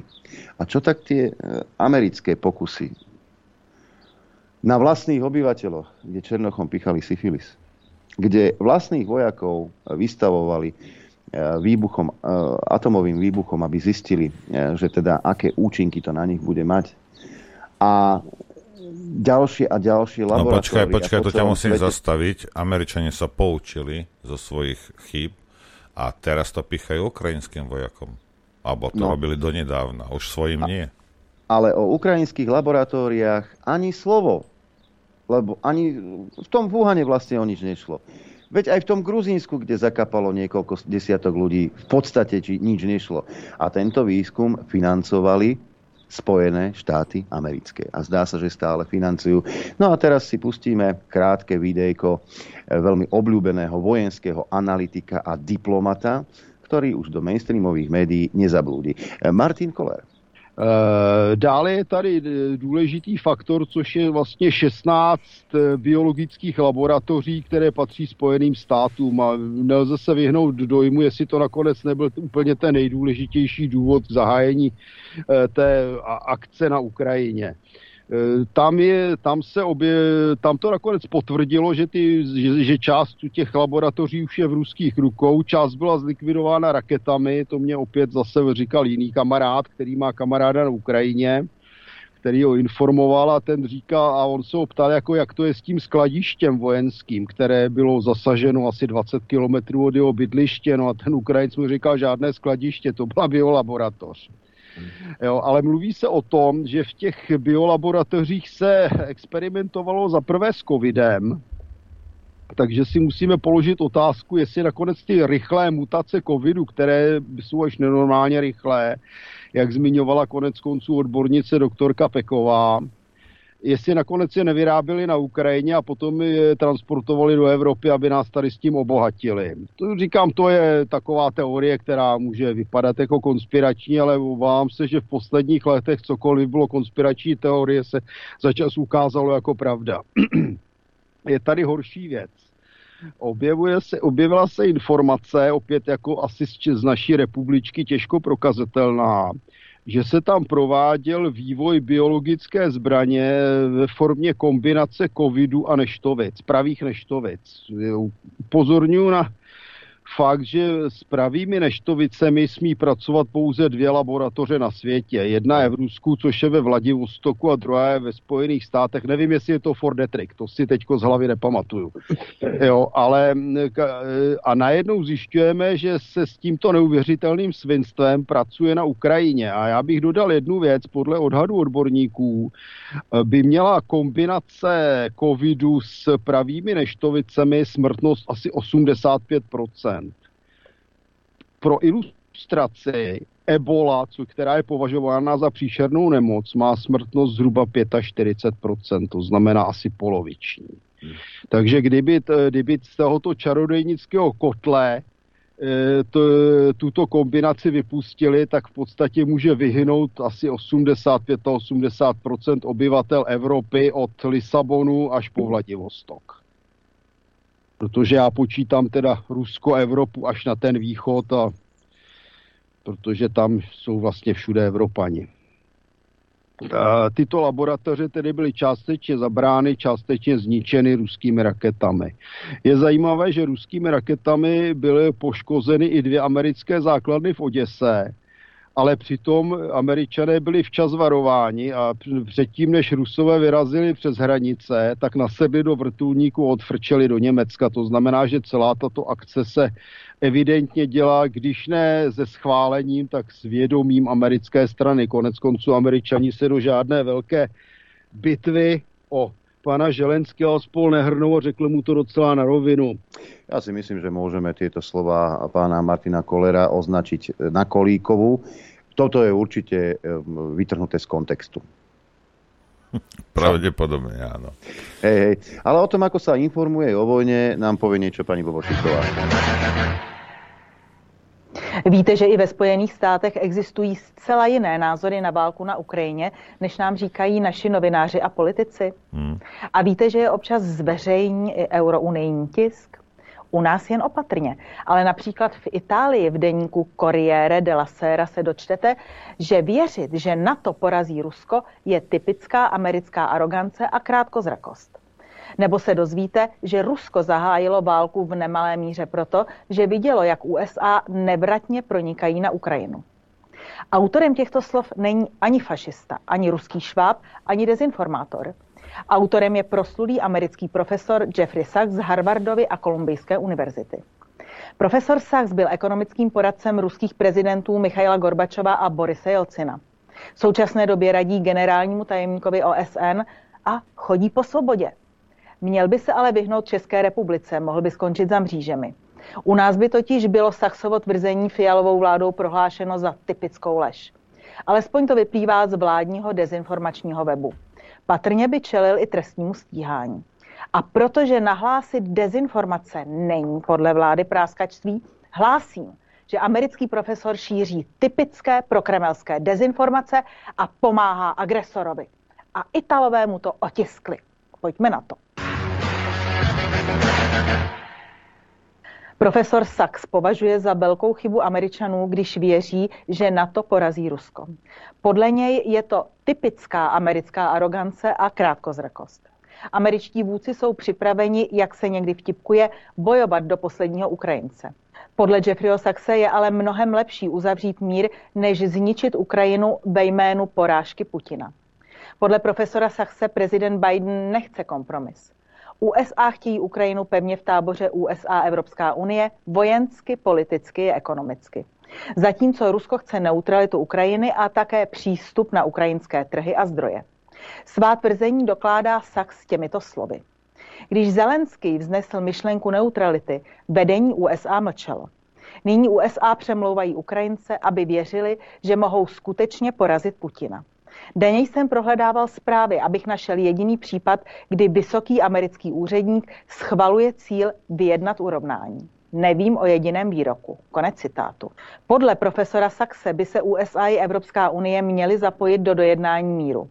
K otázce, zda by USA a EU měli Vladimíra Putina prohlásit za válečného zločince, poradce generálního tajemníka OSN uvedl. Pokud chtějí soudit Putina za válečné zločiny, musí přidat George Bushe a Richarda Cheneyho za Irák, Baracka Obamu za Sýrii a Líbii, Bidena za konfiskaci vlastních devizových rezerv Afganistánu a tím rozmíchávání hladu v Afganistánu. Konec citátu. Ruského prezidenta Sachs neobhajuje a říká, že Rusko válku samozřejmě zahájilo, ale v nemalé míře proto, že vidělo, jak USA nevratně pronikají na Ukrajinu. Připomíná, že velký problém nastal s americkou arogancí, která rozšiřovala NATO na východ poté, co v roce 1990 slíbila nerozšiřovat. A také s naprosto nebezpečným a provokativním nápadem George Bushe mladšího slíbit, že se NATO rozšíří o Gruzii a Ukrajinu. Tento slib z roku 2008 dramaticky zhoršil americko-ruské vztahy. Americká podpora svržení ukrajinského proruského prezidenta Viktora Janukoviče v roce 2014 a následné vyzbrojování Ukrajiny ve velkém ze strany USA také dramaticky zhoršilo vztahy mezi Ruskem a USA. Konec citátu. Profesor Sachs zdůrazňuje nutnost uzavřít mír a uvádí, Prakticky řečeno k záchraně Ukrajiny potřebujeme ukončit válku a k ukončení války potřebujeme kompromis, ve kterém se Rusko vrátí domů a na to se nerozšíří. Opravdu to není tak těžké, ale USA tuto myšlenku neprosazují, protože jsou proti. USA chtějí, aby Ukrajina bojovala za ochranu výsad NATO. Konec citátu. Tolik věhlasný americký profesor a poradce generálního tajemníka OSN Jeffrey Sachs. Trochu jiná káva, než nám servírují naši politici, akademici a média, že? Takýmto informáciám sa v našich médiách zrejme nedosta- nedostaneme, pretože, ako povedala Kolíková, informácie ste vytrhli z kontextu. Tam není čo z kontextu vytrhovať, taká to je realita a myslím si, že jak naši poslucháči, tak mnohí iní sú schopní si dohľadať tie informácie a pokiaľ mainstream slovenský si myslí, že keď niečo nezverejnia, že sa to nestalo a my sa to nikdy nedozvieme, tak sú na. No ale oni ti majú toto už od to posledných možno 20 rokov. Takýmto spôsobom fungujú, si myslia, že no, keď to my nepovieme, tak ten sprostý Slovak aj tak to nebude vedieť, tak čo. Lebo ak ty nemáš základnú informáciu, potom on ti môže samozrejme tlačiť do hlavy iné kaleráby, ktoré by pri znalosti a reality nemohli robiť. No, tak to robia takto. Vytvoríte vákum a potom ti do neho natlačíte svoje, a tú svoju propagandu. No. Tak toto je. Je taký čas, Adrianko, na...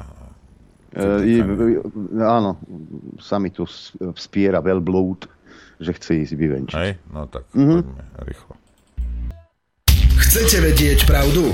My tiež. My tiež. Počúvajte Rádio Infovojna. Dobré ráno. E, dobrý deň. Dobrý deň všetci, všetkých, koľký ste. Zmetených. Tak. E, som rád, že som na Slovensku a že hrdinsky bojujeme proti dezinformáciám. Na čele tohto úporného boja je aj televízia Markiza.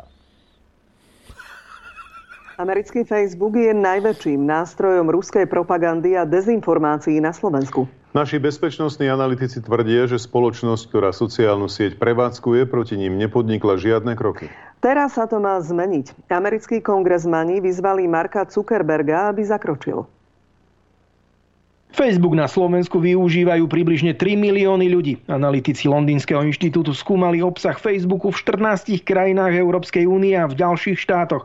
Najviac nepravd šírených Kremľom odhalili práve u nás. Pevný dôkaz toho, že tá spoločnosť dlhodobo zlyháva v tom, aby napríklad moderovala vlastný obsah alebo dohľadala na to, že sú tam dodržiavané pravidlá, ku ktorým sa táto spoločnosť e, zavezuje. Na túto situáciu s dezinformáciami poukázali slovenskí vládni predstavitelia počas návštevy amerických zákonodárcov na našom území. Tí teraz napísali Markovi Zuckerbergovi, majiteľovi spoločnosti Meta, ktorá prevádzkuje Facebook, otvorený list. Krok amerických kongresmanov vítam, pretože ich, ich hlas alebo ich dopad, ich vplyv je, je určite zásadný a vieme, že majú požiadavku, aby v kongrese Mark Zuckerberg dal informácie alebo predstavitelia Facebook, Facebooku o tom, ako sa s týmto idú vysporiadať. Slovensko je podľa odborníkov malá krajina s malým trhom a to je dôvod, prečo Facebook doteraz nereagoval na žiadosti našich úradov či organizácií. Minimálne už teda um, máme tu pozornosť a teraz uh, budeme, teraz je tá vhodná príležitosť vlastne tlačiť na to, aby sa v tejto oblasti zavedli nejaké systematické kroky. Analytici hovoria, že pre samotnú spoločnosť Meta, ako aj pre Marka Zuckerberga, je výzva od kongresmanov veľmi nepríjemnou skutočnosťou. Mark Zuckerberg bude predvolaný pred tú uh, danú komisiu komisiu a tam vlastne bude sa musieť e, zodpovedať e, otázkam, e, ktoré sa vlastne objavujú v tom danom liste a bude tiež musieť vlastne pomenovať, aké konkrétne kroky a riešenia plánuje jeho spoločnosť prijať, aby pomohla túto situáciu v našej krajine riešiť. Odborníci sa zhodujú aj na tom, že spoločnosť by okrem dôkladného skúmania obsahu na sociálnej sieti mala zmeniť aj algoritmy, ktoré sú zodpovedné za to, čo sa ľuďom zobrazuje. Problém je ten, že ten facebookový algoritmus, ktorý je vlastne postavený na tom, že e, v tom užívateľovi vytvorí istú závislosť na polarizujúcom obsahu, mu generuje obrovské zisky, pretože čím dlhšie ja stravím na Facebooku, tým viac som vystavená online reklame a tým väčší profit vlastne ten Facebook akoby zo mňa má. Dávid Vido, televízia Markíza. To je hrozné, že si príspevky posielajú ľudia cez Facebook, že nazerajú na svet nejako inak, ako ako by e, chceli naši potentáti, napríklad Lucia Ďuriš Nicholsonová, ktorá bola zhrozená z toho, že na Slovensku je toľko ľudí, ktorí e, teda si myslia, že za vojnu na Ukrajine môže Severoatlantická aliancia poťažmo e, Spojené štáty americké. to, to je hrozné. Nie, nie Facebook treba poťahovať, ale tých ľudí treba vymeniť. Asi hej. A, a. pozrite sa. Ja, ako ja som, mám tam nejaký profil na Facebooku, nechodím tam. Ja už vôbec nečítam, ani si nevypisujem s nikým, nemám ani ten messenger, alebo čo, dávno nám pred vlani, alebo kedy nám zrušili stránku uh, Infovojny No ak to zavedú, no tak je na čas, je teda čas odísť z toho Facebooku a to je celé. Ej, lebo zase, ak stade odídeš, ej, tak e, cuky mu trošku peniaze klesnú. Ej, a, a treba si nájsť platformu a že ich je plno, kde môžeš byť. Lebo ľudia sú na Facebooku väčšinou zo, zo, z otrvačnosti. Ej. No a pokiaľ e, tvoj e, život, hej, sa točí okolo fotiek z mačiatok a neviem čo, tak tam zostane a hotovo. A pokiaľ chce seriózne komunikovať s ľuďmi, tak treba odísť. Proste treba ísť niekam inam. Hm. E, k tej Nicholsonovej napísala blog na denníku N, ešte stále tam vysí, ja sa až čudujem, Viktoria e, Helenbart. E, pani Nicholsonová žasne nad tým, ako upadlo slovenské školstvo, lebo len málo Slovákov považuje Rusko za jednoznačného agresora v prípade vojenského konfliktu na Ukrajine. Nuž áno, to, že slovenské školstvo veľmi upadlo, asi nevidí len minister školstva a minister financí. Mimochodom, o oboch sa hovorilo ako o plagiátoroch, ale radi sa zapoja do protestov proti sebe samým. To kvalite školstva na Slovensku určite prospeje. Či patrila Nicholsonová a iní naši politici k najlepším žiakom, neviem, ale nezdá sa mi veľmi rozumné v prípade, ak máme veriť, že čelíme nebezpečnému agresorovi, aby sme sa dobrovoľne vzdávali dodávky ropy a zemného plynu za výhodné ceny, z ktorých môžeme vybudovať nielen silnú ekonomiku, ale aj silnú armádu a nahradili to ekonomickým Černobylom, ktorý nás nielenže posunie do konca 19. storočia, ale totálne oslabí našu schopnosť obrany. Ak sa Spojené štáty americké a iné krajiny nevzdali dodávky pre ich ekonomiku dôležitých surovín z Ruska, prečo sa my vzdávame dodávky kľúčových a pre nás nenahraditeľných zdrojov energií? Rusko zvýšilo objem predaja týchto surovín od začiatku vojenského konfliktu, pretože ich dodáva vo väčších množstvách napríklad do Indie a Číny. To si môže dohľadať o chvíľu chvíľu každý dôchodca na Slovensku na internete, pred, po tom, čo mu naša múdra ministerka dodá tablet. Okrem toho, že Rusko zvýšilo objem predaja, zvýšila sa aj ich cena na svetových trhoch kvôli sankciám uvaleným na Rusko. Takže Rusko asi nepoloží na kolená to, že my nebudeme odoberať od neho plyn a ropu. Nás to na kolená položí určite. A asi budeme lepšie pripravení čeliť hrozbe Ruska ako chudobný a zbedačený štát, ktorý ani nevie, či jeho občania vôbec chcú, aby jestvoval. Nedávno zverejnený prieskum ukázal, že voliči strany Progres progresívne Slovensko by prvý zdúbkali, keby hrozil vojnový konflikt. Voliči tejto strany asi nemajú vysoké právne povedomie, keďže si neuvedomujú, že zdúbkať z územia štátu, ak by bola vyhlásená všeobecná mobilizácia, by mohlo znamenať spáchanie zločinu. Títo voliči asi nemajú veľa informácií o tom, čo znamená byť občanom štátu, aké sú povinnosti občana a o iných nudných veciach.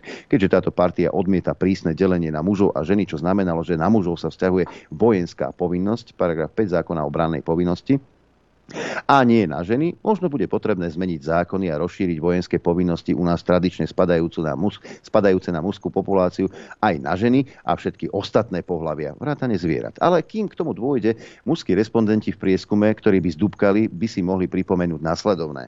Podľa paragrafu 10 odsek 1 zákona o brannej povinnosti odvod sa vykonáva v čase vojny a vojnového stavu. O ročníkoch registrovaných občanov povolaných na odvod rozhoduje prezident Slovenskej republiky na návrh vlády Slovenskej republiky O termínoch odvodu rozhoduje minister obrany Slovenskej republiky.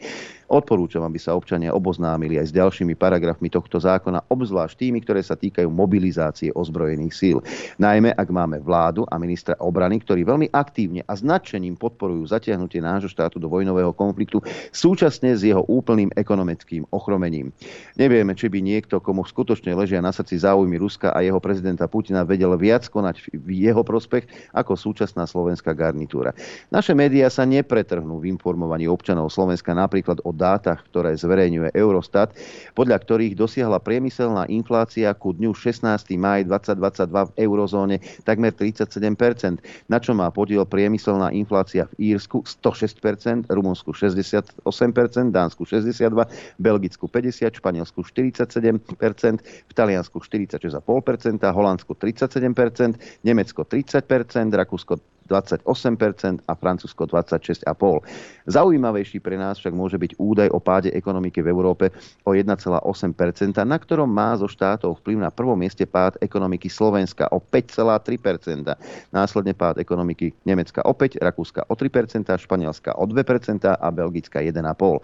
A to sme ešte neokúsili dôsledky odstavenia od ropy a plynu. Ale pre tak vzdelaných politikov a ich podporovateľov bude asi potrebné, aby si vyskúšali dôsledky dôsledky svojich rozhodnutí na vlastnej koži. Málo kto z nás si vie predstaviť, čo nás čaká. Ale naša vláda je ako slepý kôň na Veľkej Pardubickej. Nevidí prekážku. Toto nás čaká a o tomto sa rozhoduje momentálne v Bruseli a keď som si prečítal túto správu, tak som si zaťukal doslova na čelo, lebo údajne Európska dohoda o ruskom ropnom embargu je možná v priebehu niekoľkých dní, povedal nemecký minister hospodárstva Habek. Zákaz dovozu je podľa neho na dosah napriek odporu najmä zo strany Maďarska. Tak, e, o Slovensku sa nehovorí nič. A ja som veľmi zvedavý, čo bude robiť Slovensko, ak si samo od seba dobrovoľne odstrihne ropu a plyn komu tým prospiejete? By sa pýtal klasik. E, prospiejete Ukrajine? Zničíte Putina? Alebo zničíte Slovenskú republiku, hospodárstvo a e, podniky na Slovensku? Alebo slova e, pána Sotáka z klubu 500 a šéfa železiarní Podbrezová len tak vybuchli do vetra. Komu chcete ublížiť? Putinovi?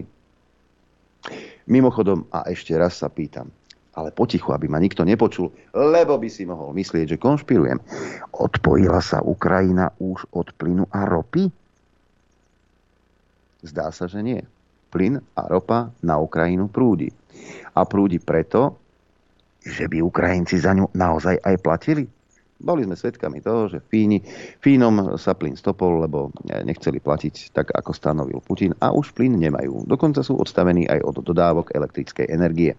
Myslím, že Litva sa odstavila dobrovoľne od plynu a ropy. Hej? Tak čo, milí páni politici, ste pripravení na to, že ak prestane prúdiť plyn a ropa na Slovensko, že kľakne ekonomika Slovenska, že benzín nebude stáť 2 eur, ale 5, ste pripravení na sociálne nepokoje? Ako chcete vysvetliť ľuďom, že tým vlastne ubližujete Putinovi, nie sebe? Tak to som zvedavý, aká PR agentúra sa chytí e, tohto vysvetľovania. Prečo nehovoria o Litve v našich médiách? Ja to pozerám na, na Euronews a v marci mala najvyššiu infláciu o, o Litva 15,7% podľa Eurostatu. Hm. Hej. A potom oni sa pred pár, prevčerom sa odstrihli od Rusov. Od plynu a od oného. Čo si myslíte, ako tam bude? Prečo bude ne... ako nebolo. Prečo sa nepozriete poriadne na to, ako oni dopadli? Hej? 37,5% im, toto bavíme sa o marci, im, im, im vzrástli energie v domácnostiach. Aj. A bude to horšie. Teraz už... Ja neviem. Aj. A ja neviem, či ľudia nie sú schopní si, to, si na, sa na toto pozrieť a, a vidieť nejakú koleráciu medzi osudom Litvy a jej obyvateľov a nami. Ja neviem, ako, ako čak, dobre, tak asi sa ti to páči. Asi sa ti páči za nejaký trojizbový byt platiť za kúrenie 250 eur a za elektriku mesačne. Však OK, veď fajn. Ja, ja s tým nemám problém. Aj. Putin nebude chudobnejšie. Rusko nebude chudobnejšie. Nič tým nedosiahne. Jediný, kto bude chudobnejší, si ty. Ale to ti nevadí. A ja, ako... Prečo? Nenájdeš prečo logiku Korčok, v tom. Hej, prečo Korčok, Mikloš a ďal, Džurinda napríklad, prečo netlačia na to, aby si uh, sadli za mierový rokovací stôl Zelenský s Putinom. Prečo neponúknú Bratislavu? Ja zopakujem to, čo som už povedal. Uh, nie sme za zle, s Ruskom nie sme za zle. Sice už to sa moc nedá povedať ani s Ukrajinou, hej.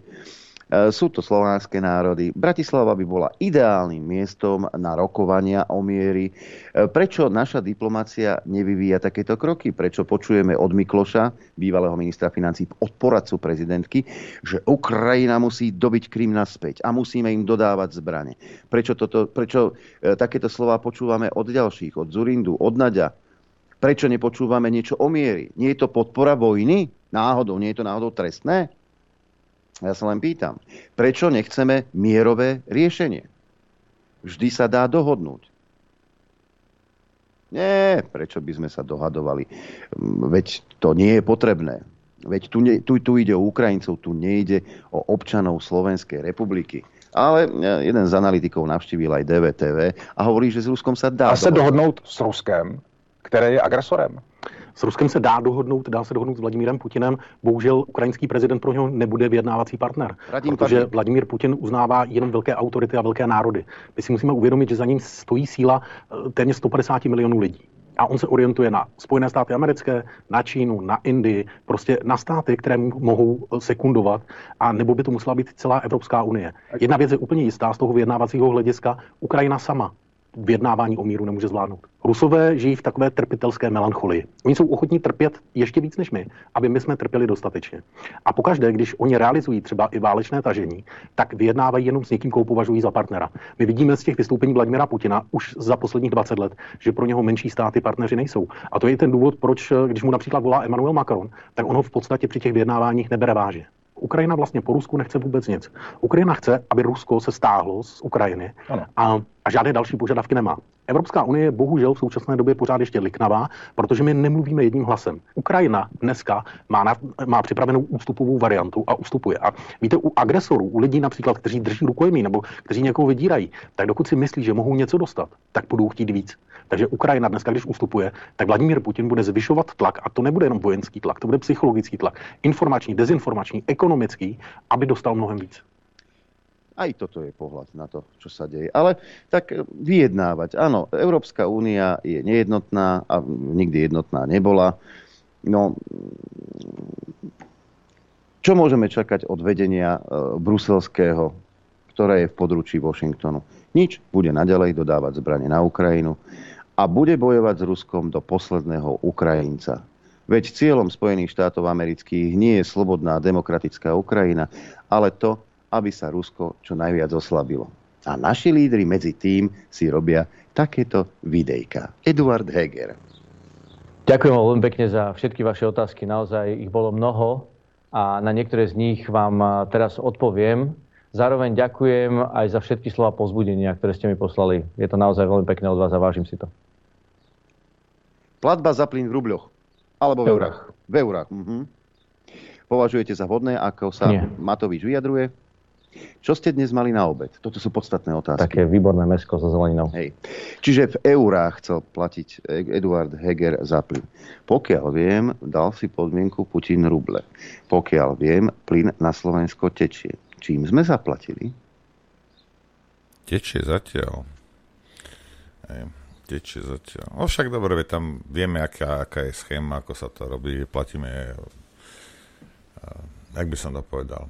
My akože dávame uh, re, uh, tieto eurá, Rusi dostávajú ruble. Tak niekde sa to zmení. Pravdepodobne v Ruskej banke. Preto je ten, ten rubel na tom tak zle teraz. Však. Z tohto dôvodu, lebo my platíme, platíme sa pozriem, pozriem sa, Kokne, že ako, to vyzerá, ako to vyzerá s rubľom. Určite bude na, nad 100 eur. Určite. Nad 100 rublov, myslíš? Aktuálne. Počkaj. Ešte lepšie ako včera. 56, nie, na do, do, tak, tak, nie, doľava, tam, tak. 56, 32. 56-32, to tuším, hádam aj najlepší výsledok, aký bol kedy. Tak takto brutálne ubližuješ Veronika Remišová e, Putinovi, keď si si znížila teplotu v izbe na 16 stupňov. Možno, možno keby sme platili za benzín aspoň 2,80, tak by to bolo aj 30 rublov za... Musíme to nejak posilniť. My samozrejme vykrývame Maďarom lacný benzín. Podozor... ja, som, ja som to povedal minulý týždeň, potom zrazu všetkým to docoklo, že to tak je. Chorváti to isté robia, čo my, ako o tom sa nebáme. A ničíme to Rusko Boha poriadne, ale aj toho Putina. Ten dostáva takú nakladačku a to iba euro 80 platím. Predstav si, keď budeš 2,80 platiť. Čo bude? No. To sa rozsype Rusko normálne. Koniec. Ale neboj sa, bude, proti, bude inflačný balíček. Čítam teraz, že Parlament posunul do druhého čítania inflačný balíček, v ktorom sú zvýšené prídavky na deti aj vyšší daňový bonus. Návrh podporilo 82 zo 133 prítomných poslancov. Návrh podporili kluby Oľano, Smerodina, Kotlebovci a bývalí poslanci LSNS okolo Štepana Kufu. Nebojte sa, dobre bude. Používam slova bývalého premiéra eh, Igora Matoviča, teda teraz tieňového. Ale mám pre vás dobrú správu, všetko je tak, ako má byť. Minister obrany Jaroslav Naď hovorí o ďalšom poskytnutí sovietskej techniky Ukrajine, pokiaľ za ňu dostaneme náhradu. Podrobnosti si necháva pre seba okrem stíhačiek či tankov má slovenská armáda ešte ruské dopravné vrtulníky Mi-17 a modernizované raketomy, raketomety RM-70. V rámci dlhodobého horizontu spolupráce som otvoril možnosti poskytnutia ďalšej techniky sovietského typu v prípade zabezpečenia zodpovedajúcej náhrady tak, aby prípadné dodávky nemali negatívny vplyv na obranu Slovenska a Severoatlantickej aliancie. Nať po online stretnutí s ministrami tzv. kontaktnej skupiny pre podporu Ukrajiny e, povedal, teda akú presne techniku e, pošleme. Slovensko zatiaľ bezplatne darovalo Ukrajine, darovalo sovietský raketový systém S-300, ktorý nás bránil a pokiaľ by neprišli patrioty, tak by sme ho tam nepustili. Pozor, No a už pred pár dňami sa vyjadil, že aj tak bol vypnutý niekde v skladoch, tak potom ako bránil Slovenskú republiku, to by ma zaujímalo. Pohonné hmoty, muníciu rôzneho typu, či ručne odpaľované protiletecké systémy. Rokuje aj o predaji nových húpsnic Zuzana 2 za komerčných podmienok. Pred niekoľkými týždňami sa hovorilo aj o možnosti poskytnutia stíhačiek MiG-29 potom, ako ich Slovensko územní. Tento variant však podľa ministra nie je aktuálny. Naď tiež pripustil možnosť výmeny tankov T-72 za staršie nemecké tanky Leopard 2 podobne, ako sa to podarilo dohodnúť českej vláde za to, že svoje staršie tanky venovala Ukrajine. Nebojte sa, dobre bude. To je základne. No jasné. Tu bude raj na zemi. Pri tejto vláde, pretože slovami Jaroslava Naďa, e, Slovensku sa nemohlo nič lepšie stať ako to, že je tu vláda e, Igora Matoviča, respektíve Oľano. Toto sú jeho slova a neviem, možno to aj nájdem a možno vás tými slovami aj poteším. Uh, nemám to, tu mám to niekde inde. Aby ste vedeli, nič lepšie sa vám nemohlo stať ako to, že pri vláde je Igor Matovič. A za 12 dní vlády vyhlásil Pročko, že za 12 dní spravila vláda Igora Matoviča viac ako smer za 12 rokov. Viac škody? Nie, viac dobroty. Tak to hej. Dobre, poďme si zahrať a potom... Potom telefón. Telefón. Chcete vedieť pravdu? My tiež. tiež. Počúvajte Rádio Infovojna. Pekný dobrý deň prajem. Dobrú správu mám. Oh. Naozaj. Naozaj, lebo uh, možno tá Kolíková má pravdu. Náckovia sú ľudskí. Hej. Aspoň to tak vyzerá teda, že, sú, že sú ľudskí. Počúvajte. Rakúsko od 1. júna pozastavuje na 3 mesiace, na 3 celé mesiace povinné nosenie respirátorov vo verejnej doprave a v obchodoch so základným tovarom. Rakúskému národu. Prekrytie horných dýchacích ciest bude však naďalej vyžadované v zdravotníckých zariadeniach. Na útorkovej tlačovej konferencii to oznámil rakúsky minister zdravotníctva Rausleiter Johannes Rauch, informuje tlačová agentúra APA. Na tri mesiace rakúsky náckovia nechajú týchto pošáhaných Rakošanov nadýchnuť. Povedz mi, že to nie je dobrá správa. Je, je, je. je. Ja si myslím, že, že to je jedna z najlepších správ za posledné dni a týždne. To je úplne super. To je perfektné. A si myslíte, ja. že Nemci sú kreténi?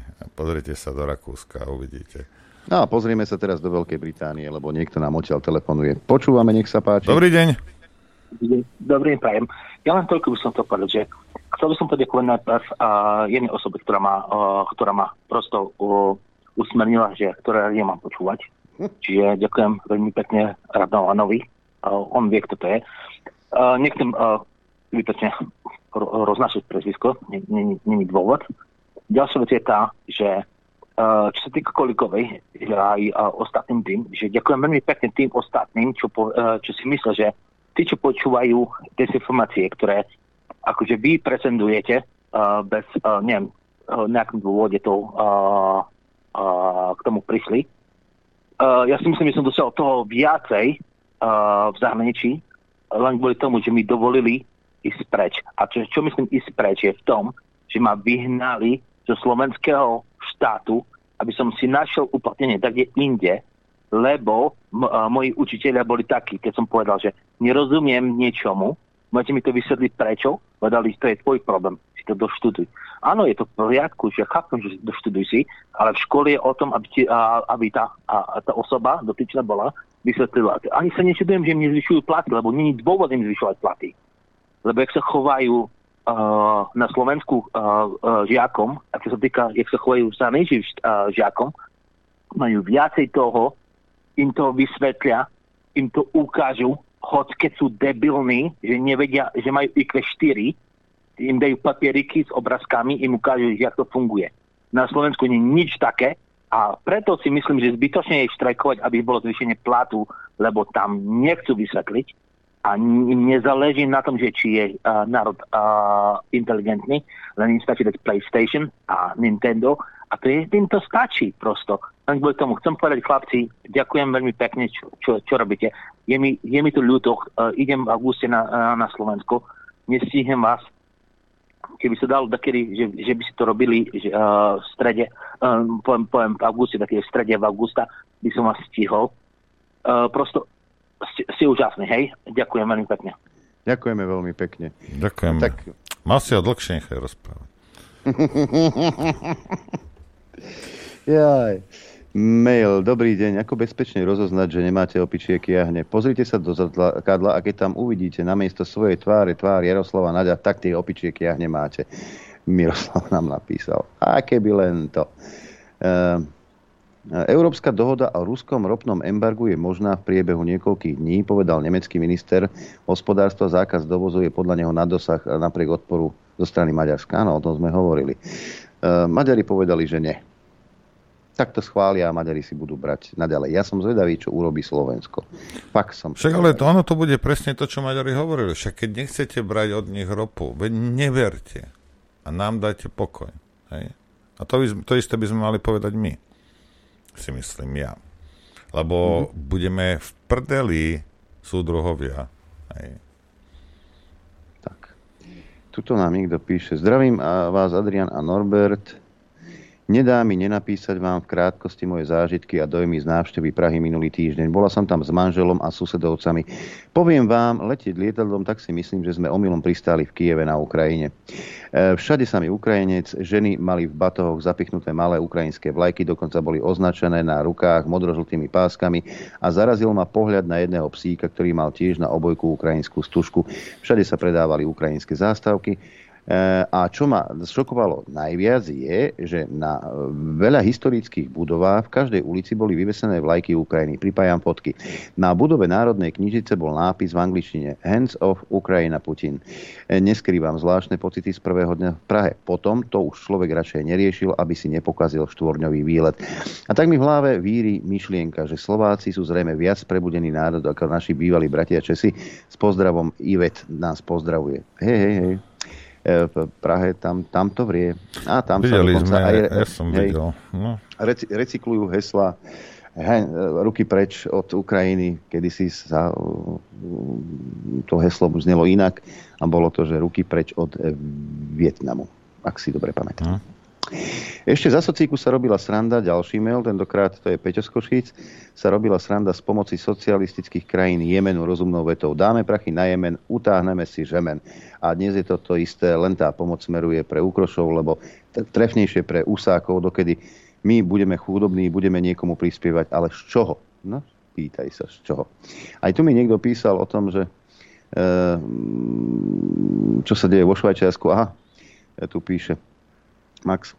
Dobrý deň, žijem v okolí Ženevského jazera a začali tu v okolí jazera vo veľkom sa kupovať domy a kupujú ich tí chudáci Ukrajinci na luxusných autách. Sú to domy s veľkými pozemkami a ceny od 700 tisíc e, frankov švajčiarských a viac. Opäť zopakujem tú príhodu, ktorú mi napísal poslucháč, že stretol Ukrajinca na Bavoráku v Šeskovom a hovorí, na X6 a hovorí, že čo ty čo nebojuješ? Nech bojujú chudobní ja bojovať nebudem. Dokonca e, e, Zelenský predložil teda to obdobie, kedy e, muži nesmú opúšťať Ukrajinu. Kto ho vie prečo? Že by to naozaj bolo také rúžové s ozbrojenými silami Ukrajiny a že víťazia na každom jednom e, kroku, alebo je to troška inak?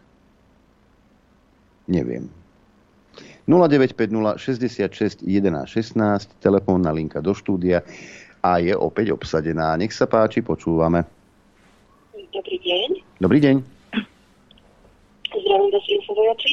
Ja by som sa vám chcela veľmi pekne poďakovať za sobotnejšie stretnutie. Bolo to super a chcela by som vám toľko povedať, že človek, ktorý sa objavili vlastne aj nádherné miesta po Slovensku, ktoré, o ktorých som doteraz netušila a ktoré teda máme možnosť takýmto spôsobom si poznať. No teším aj na Domašu. A chcela by som uh, ešte uviesť takú um, taký príklad, čo sa mi včera stalo napríklad uh, v odchode u Vietnamca. Uh, išla som platiť a predo mnou stala Ukrajinka, ktorá sa ho niečo pýtala. A ten Vietnamec krásne odpovedal, normálne po slovensky, všetci sme mu rozumeli a ona povedala, že nerozumie. bolo to také vtipné. Tak len toľko. Mhm. Ďakujeme pekne. Majte sa. No vidíš, my ešte Ďakujem. edukatívne pôsobíme tými našimi stretnutiami. A konec koncov na tú šíravu sa dostanem po pomaly 30 rokoch, keď som tam chodil na cvičák okolo šíravy, keď som tam bol na, na vojne. Odtedy som tam nebol. Môžem sa priznať verejne k niečomu? Že si tam ešte nebol? Ja som v živote nebol. Na šírave? Nie. Ani v Michalovciach som nebol. V Michalovciach som slúžil, tam som bol na PŠK, takže tam ma zavial osud, ale popravde mm, tak ďaleko by som sa asi nedostal v tej dobe. No ale dnes sa už dostanem nielen na svadbu do Humenného, ale aj na Šíravu sa konečne dostanem po dlhej dobe. Po dlhých rokoch. Máme ďalší telefonát, nech sa páči, počúvame. Ďalší otrávny telefonát, Roman Nová Baňa. Ahojte chlapi. Robíte veľmi dobrú prácu, najmä ty Adrian a ty Noroslav Nikto iný tu nie je. to je iba my. Ale dobre, to, to je, vidíš, ty si pochopil vlastne ten, tú schému, aká tu funguje. Najskôr pochlebuješ a potom ťa necháme rozprávať áno. za to. Áno, áno, áno, áno, áno. Ale nie som horší ani lepší ako vy. Tuto vedľa nás, alebo teda vedľa mňa bývajú Ukrajinci, ktorí sa tu od 90 rokov, 30 rokov proste a pani mi hovorí, Romanko, mňa šlak trafí hovorím, reku, čo prišla netier z Ukrajiny, z Lvova. A hovorím, reku, a Vierka, čo sa deje? No, že ona je proste úplne zarebák, ona len táto pani, Vierka, pre ňu len varí, perie, upratuje a ona nechce ísť ani na úrad práce, ani na ten cudzinecký úrad. A jej syn, syn 12-ročný hovorí, že on hodí bombu atomovú na Moskvu a vyzabíja tých všetkých ruských psov. Hovorí Romanko, ale ja, mu hovorím, že ale to sa ľudí. A ona hovorí tak po slovensky. No a on jej hovorí, nie, to sa psi rusky. To je taká indokrinácia, chlapi. Ja mám z toho normálne, normálne, ja neviem, zimu na chrbte. 12-ročný chlapec, ja som tiež bol 12-ročný chlapec. A mne vtolkali do hlavy, že Starky bol v Slovenskom národnom povstaní a hrdina, neviem čo. Ja som si vtedy to neuvedomoval, ale teraz sa mi tlačia slzy do očí. Čaute. Ahoj. Ahoj. Keď chcete vedieť, u nás na stránke je článok možno nejaký 7. 8. od vrchu a prvé informácie z vypočúvania nacistov z Azova. Tak si to tam prečítajte. Že o čo tam kráča. Dobrý deň, rada vás počúvam a držím palce, ale vôbec sa nevenujete stretnutiu v Davose, kde okrem iného majú všetky štáty podpísať zmluvu z VHO o zdravotnej nadriadenosti. Včera sme to hovorili. Dneska sme poukazovali na silnú dvojku, ktorá ide do Davosu. Veď... Informovali sme o tom, čo tam bude vyjednávať. Veď, aha, Eduard, ako to Eduard Adrian čítal. Kúkaj, pozri sa na mňa, aha, pozri sa, ako vyzerám. Ja mám bližšie k 20-ročnej fotomodelke ako on k svetovému lídru. Aj. Tam niekto písal, nie, že on svetový líder. Ide na stretnutie so svetovými lídrami. ako, ako takáto onúca, ako to už, jak musíš byť chorý, aby si takéto niečo napísal. To, to je hrozné toto. Svetový líder. Možno to napísal Letko sám. Máme ďalší telefonát. Haló. Haló, haló. Pekný deň prajem. Dobrý. Peter, z okresu Martin. Zdravím vás, vážení priatelia. Mm, v dnešnej relácii ste spomenuli dvoch ľudí, o ktorých sa nehovorí ako Voldemortovi, a to istý pán Mikuláš Zurinda a istý pán Ivan Mikloš. No, ja by som len týmto dvom postavičkám povedal iba jednu vec. Okrem toho, že sa venujú momentálne také reinkarnácii, že sa zase vyťahujú ako šváby do skrine, tak to bude zrejme preto, že zase niekde začúchali peniaze. Iný dôvod tam ja nevidím, lebo ja si ešte pamätám Ivana Mikloša uh, počas jeho úžasnej vlády, však on bol vlastne aj minister pre privatizáciu, ak ma, pamäť neklame. No, viem, ako skončili potom hliníkári, napríklad v Jazernom, kde som kedy pracoval. Tak som účastník týchto jeho experimentálnych ekonomických reforiem.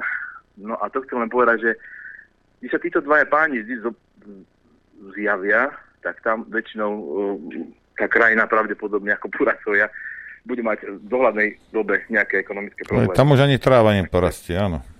Tak, veru nie a možno už mať bodliaky nie. No, lebo tieto think tanky, uh, dobre by bolo niekedy v budúcnosti sa venovať teda problematike, okrem toho, že sú to vlastne ľudia, ktorí participovali na vyvražďovaní srbských občanov Spojenými štátmi americkými, tak majú to veľa viac za ušami, ako by si bežný človek možno predstavoval. Ja len dúfam v budúcnosti, že sa im niekto bude špeciálne venovať k tejto ich hospodárskej trestnej činnosti, ktorú vlastne vykonali na občanoch Slovenskej republiky pretože taký fond národného majetku už prakticky neexistuje, no, keďže títo páni, nielen títo páni, samozrejme, hej, to bol akože tak, taká nosná línia.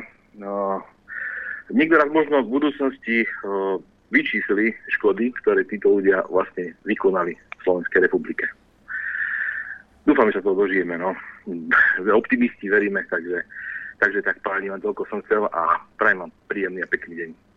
E, ďakujeme veľmi pekne. Keď už sme hovorili o Zorindovi, e, ešte sa ani, ani nikto nesníval, čo sa udeje na Ukrajine, ale k, tvrdej, k tvrdému zakročeniu voči Rusku vyzýval Mikuláš Zurinda. Európa k svojej tradičnej tzv. soft power musí pridať, či sa nám to páči alebo nepáči, aj hard power.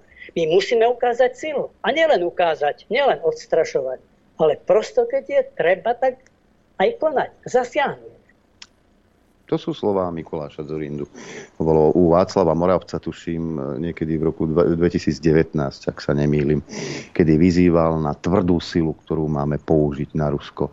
Aha, to je demokratické, keď my by sme zautočili na Rusko. To už nebude barbarské, to už nebude napadnutie vedľajšieho štátu. Predpokladám, že z územia Moldavska, Polska, ale aj z našeho územia by sa útočilo. To z našeho územia ani tak nie, ale z polského, lito, estonského a, a, a odtiaľ. Odtiaľ by sa útočilo však. To už by bolo také demokratické. I aj to by sme šírili demokraciu a slobodu. Tak ako u Američania šírili napríklad v Afganistane, v Iraku, v Sýrii, v Líbii a v ďalších krajinách. Obyvatelia Vietnamu by tiež vedeli dlho, predlho rozprávať, ako si užívali e, ten prínos demokracie a to, ako Američania bojovali za, za demokraciu.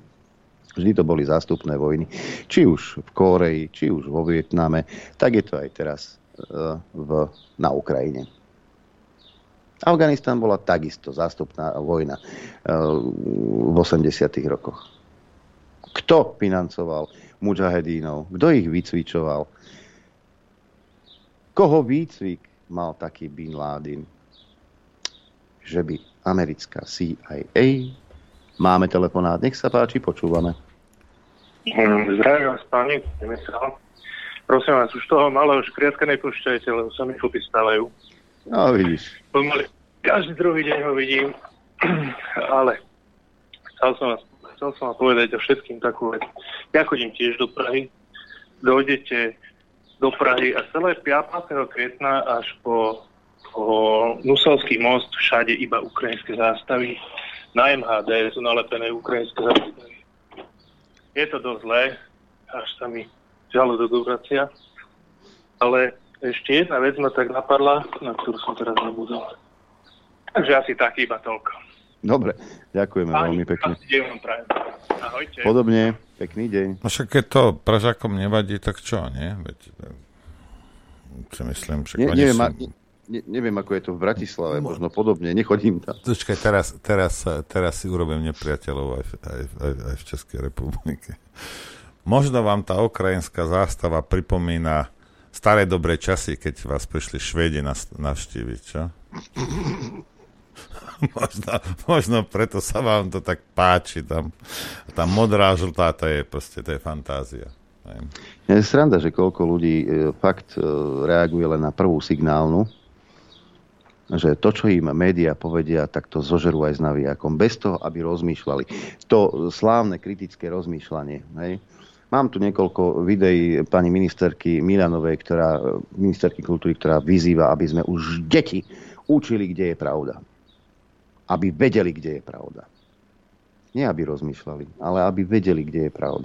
Ale podobné, podobné sme si zažili aj e, pred 89. Pretože ako národ zblbneš najlepšie, ako e, zničíš čo najrychlejšie. Práve cez jednu generáciu detí, ktoré indoktrinuješ rôznymi e, ideológiami. Tentokrát je to, sú to liberálne ideológie, LGBTI a podobne. A možno sa ti stane, že ani, ani, ani o tom netučíš a príde ti domov dcera, ostrihaná na ješka, ktorá ti vyhlási, má 13 rokov a vyhlási, že je chlapec. A ty s tým nevieš nič urobiť. Lebo keď ju nebudete oslovovať v mužskom rode, tak pohltá tabletky, alebo skočí z okna, alebo skočí pod vlak. To sa ti pokojne môže stať. Len preto, lebo detská v škole také niečo povedali, že je to správne a že my sme na Slovensku zaostali a na západe je to už úplne, ale úplne bežné. Alebo sa z nej stane fotomodelka. O jednej také viem. Mhm, napríklad. O, veď, to je naša, moja komunita, tak poznám všetky fotomodelky.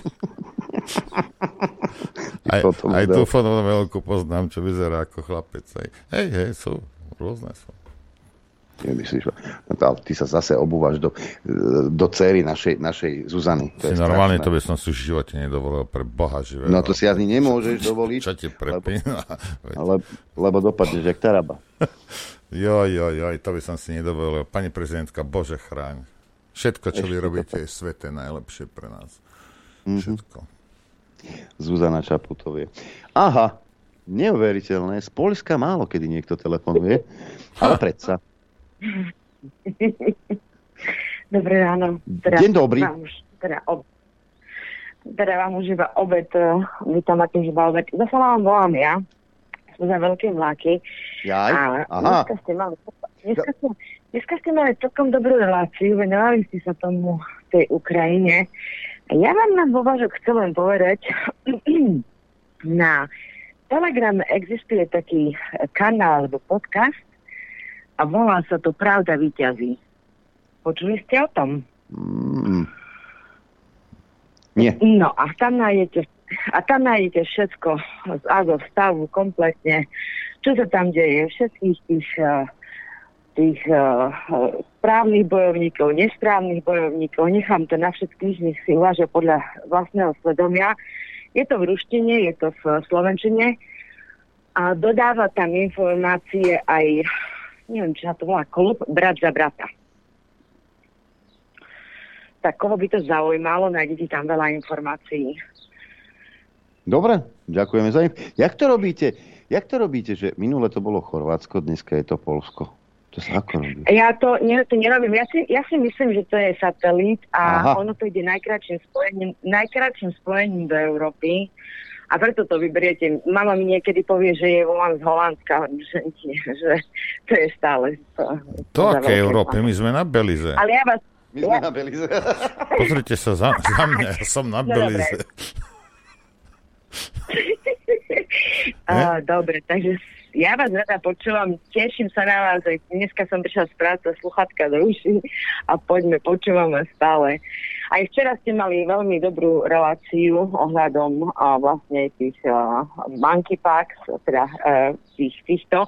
A mám som poslala na to Adrian a zavinač BZ aj informáciu, ako si dokážete preložiť um, text z angličtiny do slovenčiny s pomocí Google. Dobre. Takisto potom nájdete, nájdete vás vo vašom e-maili a pozrite si na to a pokiaľ budete chcieť poradiť, ja sa vám to ozvem. Ja by som sa veľmi ozvala aj tak, e, aby sme mohli niečo prejednať, len neviem, či sa dá ináč volať, alebo len písať ku vám, ako sa z vami Dohodneme, dohodneme, dohodneme, všetko dohodneme. Dobre, tak mi odpíšte na e-mail. Jasné, ja som ho už tam videl, len momentálne som zase prepnutý na ránozavinačinfluena.bz. Ak ostávame v Super. kontakte. Pekný deň prajem. Super, teším sa, majte sa, do počutia. Do počutia. Vysoký čas, to znamená, že ešte jeden mail píše mamička z Modrého koníka, moja obľúbená posluchačka.